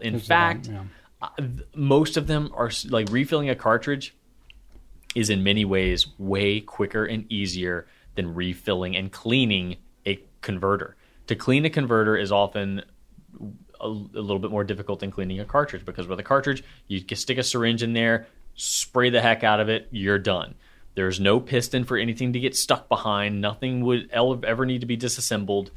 It's fast, it's easy, and your ink selection is just it's just as good as it is with bottles and samples if you are refilling it. So I've been way cooler with cartridges and refilling cartridges than I was when I first jumped into Kaweco. So I need to start writing with mine a little bit more. I wrote with my Fox just very, very little, so I need to jump back into that. Which nib size would you be inclined? Because they're steel nibs, extra fine, medium, and broad. Mm-hmm. Which one would you be inclined to grab in this format? I really don't care. I think that it being, if I were to use this as a travel pen, then I would go with fine. As fine as possible. But since I don't, I just write with them at my desk. I don't care, like whatever. Okay. Because I'm not. If I'm writing a letter, then the bigger nib I have, I just adjust my spacing to fit the nib that I'm using. So I'm not under anyone else's constraints other than my own where I'm using fountain pens. But if I were to keep this as my travel pen to write under other constraints, then fine, as fine as possible for sure. Yeah, so extra fine is okay. I would probably lean towards fine for myself for these. Because again, the finer the nib you use too, the longer the ink is going to last you. So if you are having to refill cartridges, a little less convenient, if you go with broad and you're using a ton of ink, then you got to refill it more often. So I would be a little more inclined, generally speaking, I don't like to use extra fines as much unless I am really trying to write on something thin. So I'd be more inclined to have something fine because this is better all around. It's going to show ink a little bit better. It's still going to write, on most rulings pretty tightly. So, but all around. The nibs write well. They're not like nothing to write home about too much. They're all around pretty decent. I know on some of the nibs, some they use Box, some they use Yovo. We don't really distinguish as much. I think they kind of mix and match. Depends on the pen. I don't know specifically about the All Sport, but I know Kaweco, they make a lot of pens globally. So I think they will use kind of switch between the two, especially in recent years. I think you know, with nib supply and just shortages and stuff like that, I think they hedge a little bit and they kind of will source from both. But both are reputable makers. So, yeah, I think that we've, you know, had maybe some slight inconsistencies with some of the Quaco nibs over the years, but nothing pervasive, nothing, you know, troublesome or anything. I think it's just, you know, you pretty much use one and use, and, you know, I've like tried to swap them between different pens over the years. I've never noticed any compatibility issues or anything like that. So whatever, even if they're sourcing them from different places, they're getting them pretty tight tolerances and getting them pretty, yeah. And that's been the only inconsistency I've noticed, is not an inconsistency in like quality, just an inconsistency in,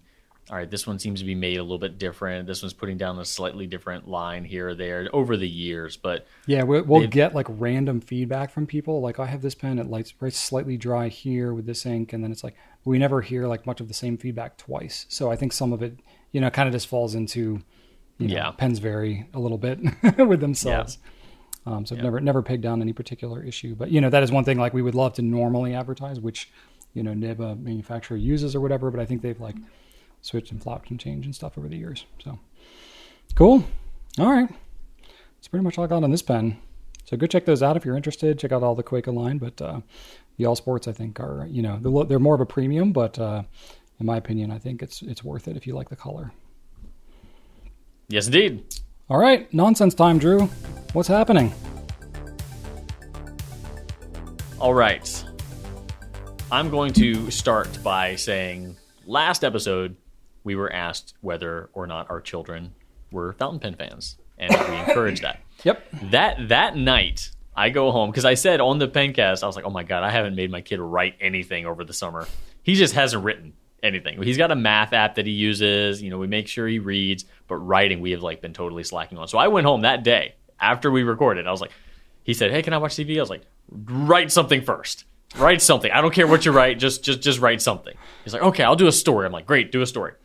And he went to pick up his Twisby Swipe. And hey. He hasn't picked it up since, I don't know, sometime during the school year. Worked right away. Perfectly. I'm telling you, Swipe City all day long. And he wrote a little story. But that was the day I said, I don't know, he doesn't really write with it all that much. But that's exactly what he did. He went right to it. So nice. He did it. He wrote with his fountain pen. Hooray. Loved it. In fact, while he was writing, he's like, man, fountain pens are so cool. And I was like, why? Yes, they are. That is a fact, sir. And but anyway, that was last week. As far as the weekend goes, it was eventful. I mentioned that I was going to need to be exposed to the heat, and I was. And unfortunately, it was very, very, very hot. My brother's birthday had occurred, so as a celebratory affair, we visited Topgolf, and my two brothers and I drove some balls and got mad at them, so that worked. I had coffee, they had alcohol, and fun was had. I you know, it was, they have some fans going at Topgolf, but it's not enough. It's not enough. It just feels like you're got like a blow dryer on you. It's like blowing hot air. Yes. It was still warm. It wasn't the worst. So we just, you know, what was it, like 95 degrees or something that day? I don't Fahrenheit? Know. 1,000. So we went early, and then we did about hour and a half, 2 hours there maybe. And my hand still hurt, by the way. We did a lot. But it was a lot of fun. It was a lot of fun, and I always like going there. And then after that, we went to get barbecue. We went to ZZQ downtown, which, ooh, you know, you've been there. That's delightful and delicious. Yeah. Yeah. You know, it's always packed there, so I didn't know if we were going to get a seat. It was one of those places where you're in line, you're trying to see, like, okay, that's open now, but there's, like, 10 people in front of me, so that's probably not going to be open. So we're all like, I don't know, should we get this to go? You got to split the group and have somebody go plant down at the table. I know, we should have done that. We didn't know what to... It's ordering there is weird, because it's not like... Yeah, you don't know what they're going to have, yeah. Right, you can't just order a combo. You're like, all right, I want a half pound of this, a quarter pound of that. And so none of us had the confidence to order for the other person, so... But we got lucky. We did find a seat, but it was after we all kind of agreed that we would get it to go, so... We didn't have any plates or trays or anything like that, so we were just like eating off the paper. And one person had a tray, the other two did not. So Zach ended up eating off of my tray with me, and Chad was the only one with silverware, so we were using plastic. So, you know, you all could go back and ask, like you're at the restaurant. You'd be like, don't use logic with me, Brian. I mean, get out of here with that. No, it was just funny. We didn't care. Bunch of maniacs anyway. So that was fun. And then we walked like 5 blocks. It was actually too many blocks in the heat. That's a lot of blocks. I know. On a full barbecue belly. I know. Oh yeah. Well, I was like, hey guys, let's get this out. Let's go for a walk. And they're like, okay. But we wanted to walk. My brothers are both vinyl record nerds, so we wanted to walk to one of their favorite record shops, which coincidentally is owned by the same two guys that own a retro video game shop that I frequent. And both in the retro video game shop and in the record shop, they have a little back room with pinball games. Mm. So I was like, yes, let's go to the record store, gentlemen, so you can have records. Meanwhile, I'm like, yes, pinball. So I played pinball. They looked at records, but nice. There was no AC in there, so they got hot really quickly. So we were like, all right, we're leaving. I didn't really get my money's worth, but that's fine. It's not my birthday. So we got out of there, and my brothers were dying, so they wanted to go to a brewery. So we went to a brewery. They had some whatever beers, IPAs, stouts, whatever beer happens. I don't know. Hops and barley. They had hops and barleys, and I had a can of iced coffee because it was like the only non-alcoholic thing they had in there. So, yay! That was fun. We just sat there and talked. It was a delightful day. And then the UFC, the free UFC fights started at 3, so we went over to Chad's and watched some fights. And then I went right home after that. I had like 10 minutes before it was Shannon's time to leave for her show, that Archer and I left with her because we wanted to get good seats because it's a free event and you need to plop down your picnic blanket or whatever and get a good spot. So we sat outside waiting for her show to start. It's a musical. She's in the Addams Family musical. And we sat there for an hour and a half just sitting there. I brought a cooler. I brought the Aztec cooler. Nice. used to belong in the car. Yes, sir. Getting the job done still. Nice. Yeah. From the grave. And I let him bring the Switch, and I played my PlayStation Vita. So we just sat there playing video games like a couple sweaty dorks out on the lawn and eating Cheetos and waiting for her show to start. So finally it starts after an hour and a half. And oh wait, that was before the show started. You were there for an hour and a half? Yes, just to reserve our spots. Wow. There was a snow cone truck, so we got some Kona ice. That's what's up. But yes, that was good. Archer has this same truck visit his summer program every 2 Fridays, so he was like, "All right, I will tell you what you need to get. I'll tell you what. All right, so like here are the flavors." Oh yeah, he was a pro. He's like, "All right, what are you in the mood for right now? All right, because I'll tell you so." Anyway, her show was great. Everybody was fantastic. Obviously, Shannon was there, and some more of our friends were there as well, so I knew a couple other people, and she just killed it. She killed her number, just destroyed it, stole the show. Nice. But then intermission came, and it started thundering and lightning. Uh-oh. And so they had to tell everybody to leave. Oh, no. Yep. So I only saw the first half. It's free, so we're going to go back again this weekend. Going to bring some more snacks, going to bring some more drinks, going to bring some more video games, and we're going to do it all again. Wow. Do it all again. So, yes, more of that in my future. Now, are you going to go back and watch the whole show, or are you going to be like, I've already seen the first half. I'm just going to go for intermission and watch the second half. Yeah, I'm going to see the full show. I'm going to see the full show. What a supportive husband. Yes, I am so supportive.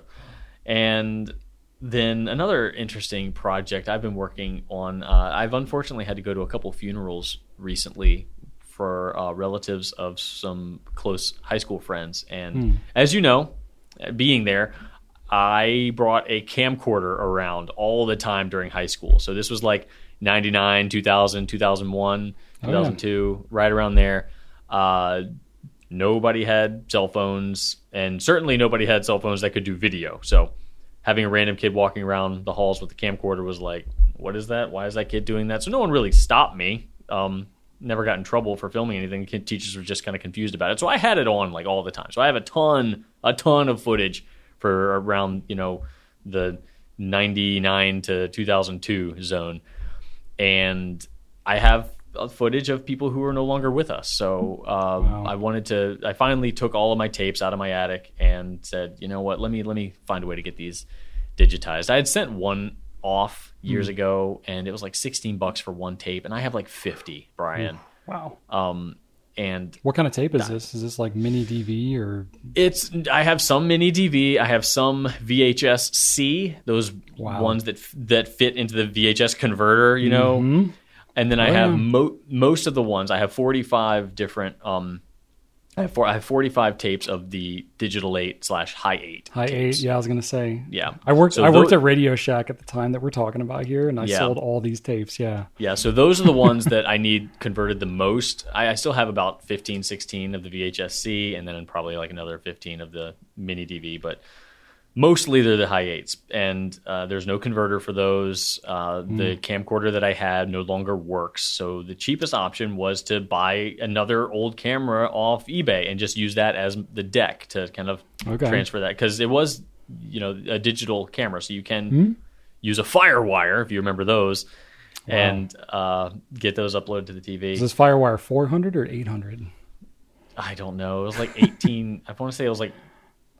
I don't remember, but I remember I had to have a FireWire port in the back of my computer. Yeah. Oh yeah. So now they make FireWire to USB cables. So that I don't know. So I'm doing that, but my friend actually ordered for me a camcorder because he wants all this stuff too, and so he actually bought the camcorder off eBay, brought it to the house this weekend. It doesn't work. It does the same thing my old one did. It's the eject thing doesn't work. The playback's wonky, so we're gonna have to send that back to eBay. It's just this whole thing. It's just old tape tech, and the heads just wear down, and who knows what's going on. So I'm figuring that out. I thought about like sending them in, and maybe just sending in the ones that we know are good. But there's so much random crap and.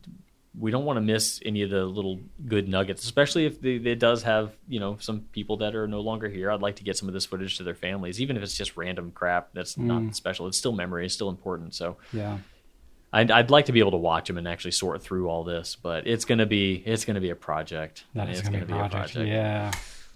That's a tough thing about any type of digital recording is if you don't keep up with the conversions as you go, then trying to go back like a couple of decades like that is a bit rough. Yeah. I mean, my camera's been broken for a long time. So, we'll get it figured out eventually, but yeah, this is just the beginning, I feel. Wow. 50 tapes. That's a lot. And it's more than 50. Just 50 in that different genre. There's probably like more like 75 if you add everything together. And if you digitize that, you would have to like play it in real time and record it as it plays, right? You're not like, there's no digital transfer of that. No, you have to play, you have to hit play on the camcorder, or if you have a deck, you hit play on that, and then you capture it on your editing program on your computer.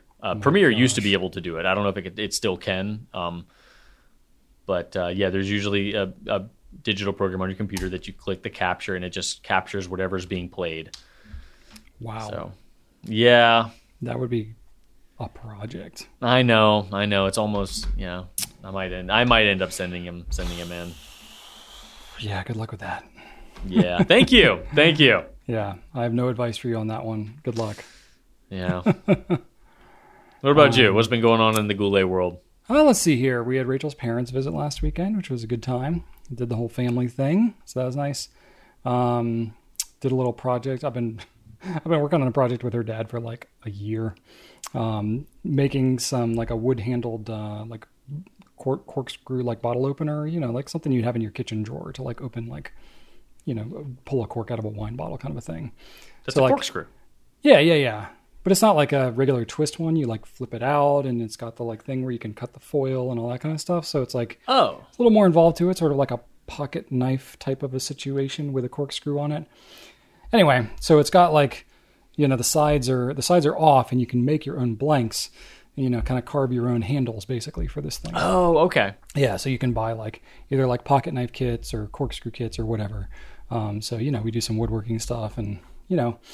I bought this thing a while ago, and him and I started this project, but then, you know, just haven't worked on it all that much. So it's like every time he comes down, it's like, oh, we'll glue this next part on. All right, we got to wait for the glue to set up. And then it's like, oh, okay, well, the visit's over. Well, we'll work on it next time. And it's like, it's just going on and on. Like I could easily finish this thing in like a couple of days, right. But I like want to do it with him, you know? So it's like, oh, okay, well, we'll see in a month or whatever. And we'll work on it some more. So eventually we'll have that one, but I'm not going to hype that up and try to have pictures or anything like that. So what percentage time. Are you completed at this point? So we've glued on, like we got the wood, we cut it, we fit it on there. So basically the way these things work is you know, it's all metal components and stuff like that, but then it's like missing the handle part that you know, basically epoxy wood onto it.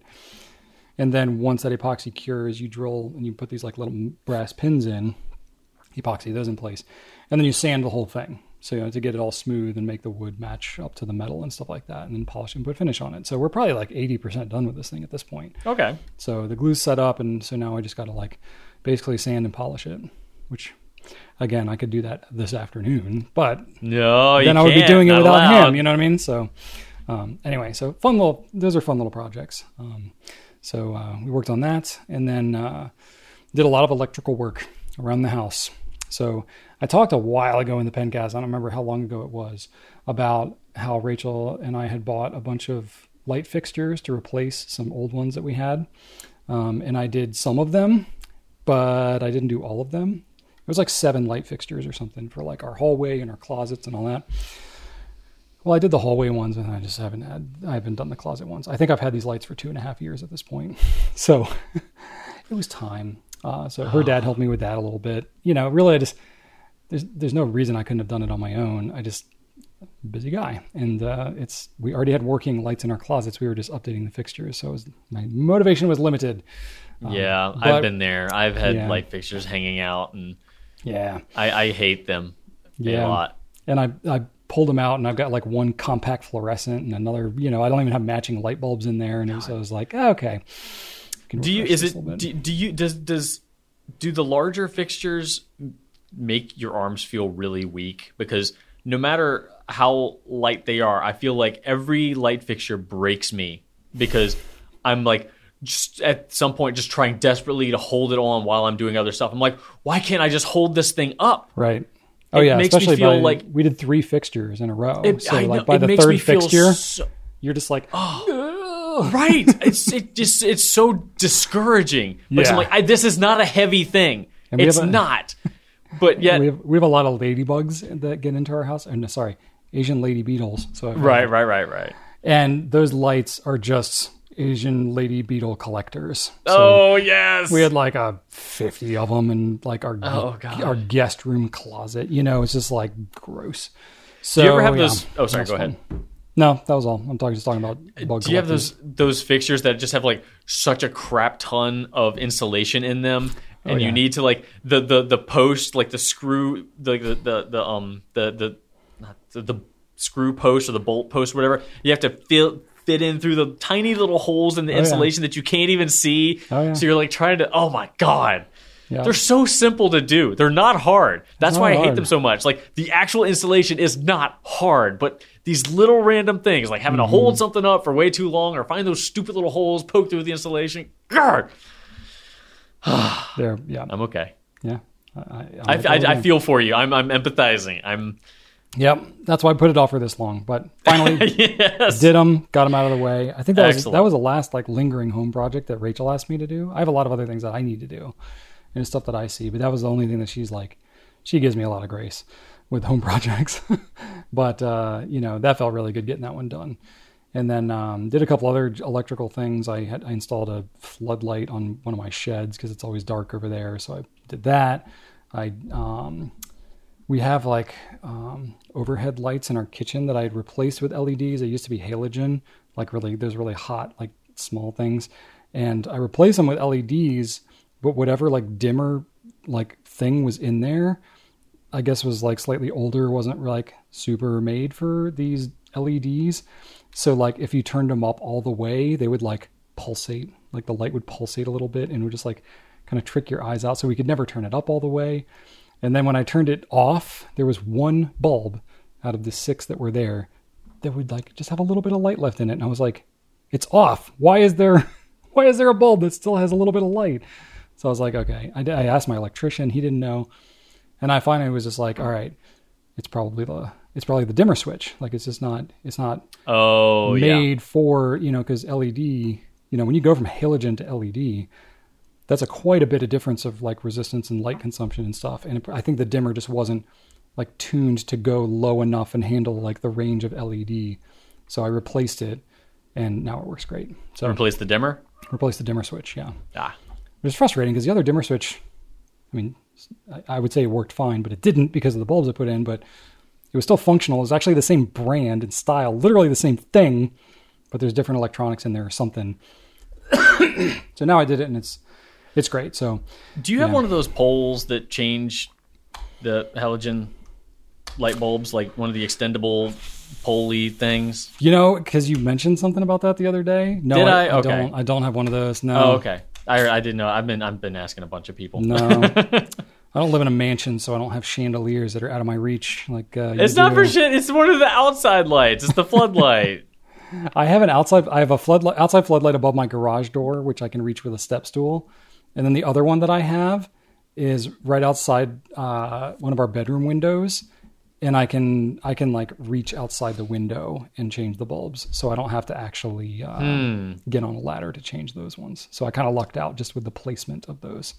I might try that. It's not the one that's pointing away from the window is the one I need to change. Well, you have no faith in me, do you? I see you what you're doing. What kind of face is that? I'm just saying, keep your feet firmly planted. Wow. Ground. You were just saying oh, wow. Okay. The faithlessness is just, man.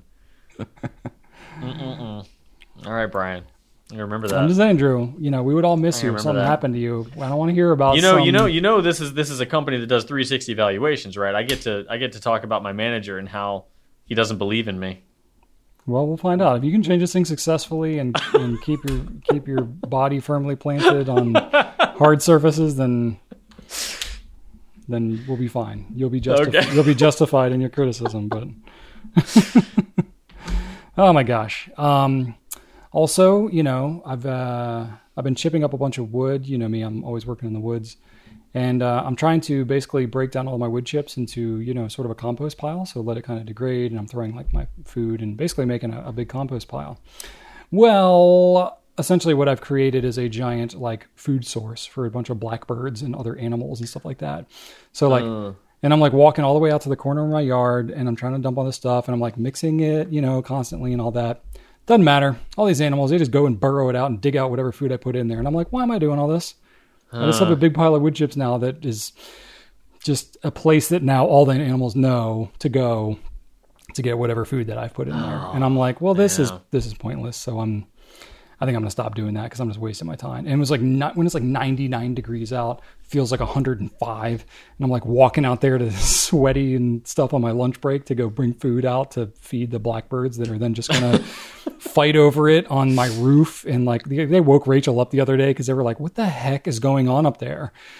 And I looked out there and it was just a bunch of blackbirds just being punks, fighting over some piece of garbage I threw out there. And I was like... being punks. Blackbirds, man, they're big too. They're pretty big. I don't know whether I don't know if they're blackbirds or cravens or rows or crows or whatever. I don't know what they are. But they're big. Cravens or rows. There's like a whole like gang of them out there. It's like probably a dozen or so that all. They're like punks. That's all that matters. Yeah, they're like teenagers. They're just out there. They're like loitering. Just trying to get free food. Skateboards. They're just causing a bunch of chaos, fighting with each other. You go out there and you kind of like, hey, get out of here. And they all kind of scatter and, feel like... You're like the convenience store owner. I'm like a convenience store owner that's like trying to get rid of the teenagers loitering outside my place. Yeah, that's what I feel like. You got your Mountain Dew now. Get out of here. If you're not going to buy something, get out of here. Anyway, and I continue with my outdoor adventures. So... I planted all those like flowers and stuff for Rachel. That was her Mother's Day gift. Yeah, like most of them have died. I've been trying to save them. I've been watering. I've really been trying to do well, but like half of the lilies that I planted for her, the voles have like you know, done like the movie Tremors, and they've just like eaten the roots and like sucked them down into the ground. Oh. So like half of them are like literally completely gone. The other half, the flowers fell off, and it's been like months now and they haven't grown back, and they're just like slowly dying. And yeah, I don't know. Everything that we planted in like planters, like in pots or planter boxes, are doing okay. So I don't know if it's a soil thing. I don't know if there's like bugs or some other thing that's going at them, but we planted like hydrangeas and all the flowers have died and they look all just terrible. And I'm like watering them. Like, I never know whether I'm overwatering or underwatering, but whatever it is, I'm doing it wrong and everything is dying. And this is what happens with me and Rachel with almost everything we plant. So it's tough. It's been especially tough this season. Last season, all my stuff did much better. The heat. Really? And we also had a much longer, like winter. Like normally our last frost is supposed to be like April 14th or 17th over here. Yeah. And we had some really close frost points up like 2 weeks after spring had already started. So we got a late start, and then the heat just slammed us. So yeah, that's true. The nature has not been happy with the environment right now. So it's been rough. And no, I totally understand. My flowers have not been doing well either. I planted a bunch of pollinator plants this year for the butterflies and the bees, and all of them they're struggling hardcore. None of them look pretty, but they're really not supposed to. They're supposed to be just pollinator plants. Yeah. But they're not doing well. The veggies are doing okay, but the pollinator flowers are not. All right. Well, at least it's not just me. No, not just you. All right. Good to know. And then last thing I have is a personal update. So Joseph has, by Rachel's recommendation actually, but due no interaction of my own, has gotten some cargo shorts, and he is freaking loving them. I think you mentioned this last time. Yeah, but he actually got them in. And he's he got them in. Yes. Yep, and he's wearing them, and he is loving life. He is a cargo short man. So nice. I don't know. I didn't push it. I didn't whatever. It's his own choice, and it's in his DNA. He's super pragmatic. He's like, I keep my pencil over here, my pencil sharpener in this pocket, and he's got it like all planned out. He's got his cargo mapped out in his shorts. And I was like, this kid, this is gonna be a thing. He's gonna have a uniform. Excellent. He's had the same haircut since birth, basically. Like he does not want to change his haircut. He just likes things the way he likes them. Can't fault him for that. No, not at all. Yep. So there we go. Don't have any company updates, but we'll go ahead and wrap this thing up for this episode. All right. Well, thanks for hanging in with us for another 2-hour episode here. I want to thank y'all for watching. Leave us some feedback, please, in the comments. Let us know how we're doing. Ask us random questions. Love getting y'all's feedback. If you want to learn about some more fountain pen stuff or shop or check out some cool pictures and whatnot, you can go to gouletpens.com. That is our company, and you can check out what we're doing there.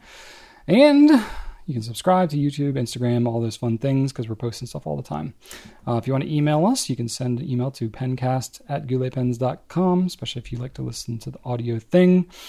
And Drew, I promised a mind-blowing random fun fact, and I created my own today. So I hope my math is right, and I hope it goes better than the hypothetical that I tried to do. But I was like, I want to do a fun fact about paper. So I did.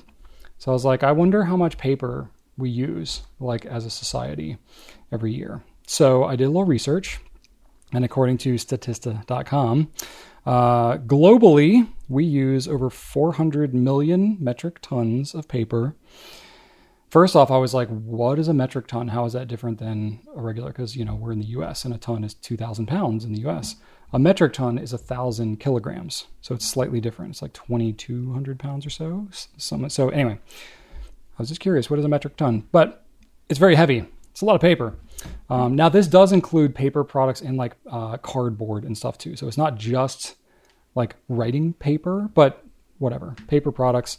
400 million metric tons. That's a lot.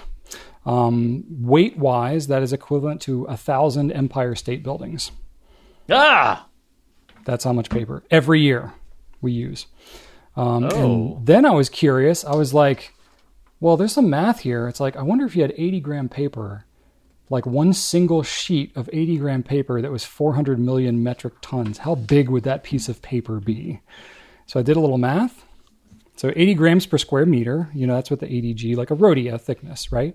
So if you made a rodeo thickness piece of paper that represented all the paper that the world uses every year, I did the math. So a metric ton of paper at 80 grams per square meter would cover 12,500 square meters, which is a lot. I didn't translate that into anything. But anyway, you take that number, because that's 1 ton, you take 400 million tons, which is what we do every year.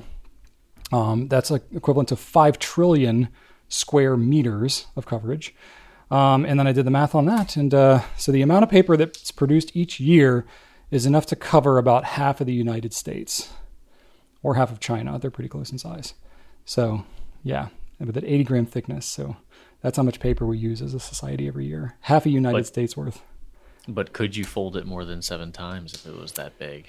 Another fun fact, if you folded a sheet of paper 42 times, it would reach the moon. How about all the facts? How about that? So no, I don't think you could fold it 7 times. It actually doesn't matter the size of the paper. Do you think that there are, do you think we're using more or less paper than we did, 40 years ago? More. We're using a lot more. A lot more. Yeah. Because we're shipping a lot more things, yeah. But we're writing on paper less. Like offices are... I won't get into that, but no, actually there's still quite a bit of paper that's used in office settings. Part of that is because of there's a whole paper lobby and all this kind of stuff. I'm not going to get all into that. But big paper? There is the whole big paper thing. Again, I started finding some sources around that in researching all this, and I was like... Dunder and Mifflin, no doubt. But then I was reading a lot of conflicting numbers, and there was obvious agendas to different sources I was reading, and I was like, okay, I'm not going down this rabbit hole. Oh, no. But that's not the fountain pen paper makers. Dark paper. Yeah, I'm sure there's a big paper out there. We're not going to get all into that. Oh, my gosh. But anyway... It's a lot of paper. We use a lot of paper in this world. Oh, all right. It's better than plastic. Yeah. I guess maybe. Yeah, it's more renewable than plastic. More recyclable. More renewable than plastic. I don't know. We're out of our depth, and we are in the turkey hammock. Very much. Hammock. So yeah, thanks so much for watching, everybody. We will stay cool out there if you are in the northern hemisphere and you're in the heat like all of us. But yeah, hope you enjoyed this one. Thanks so much for watching, and right on.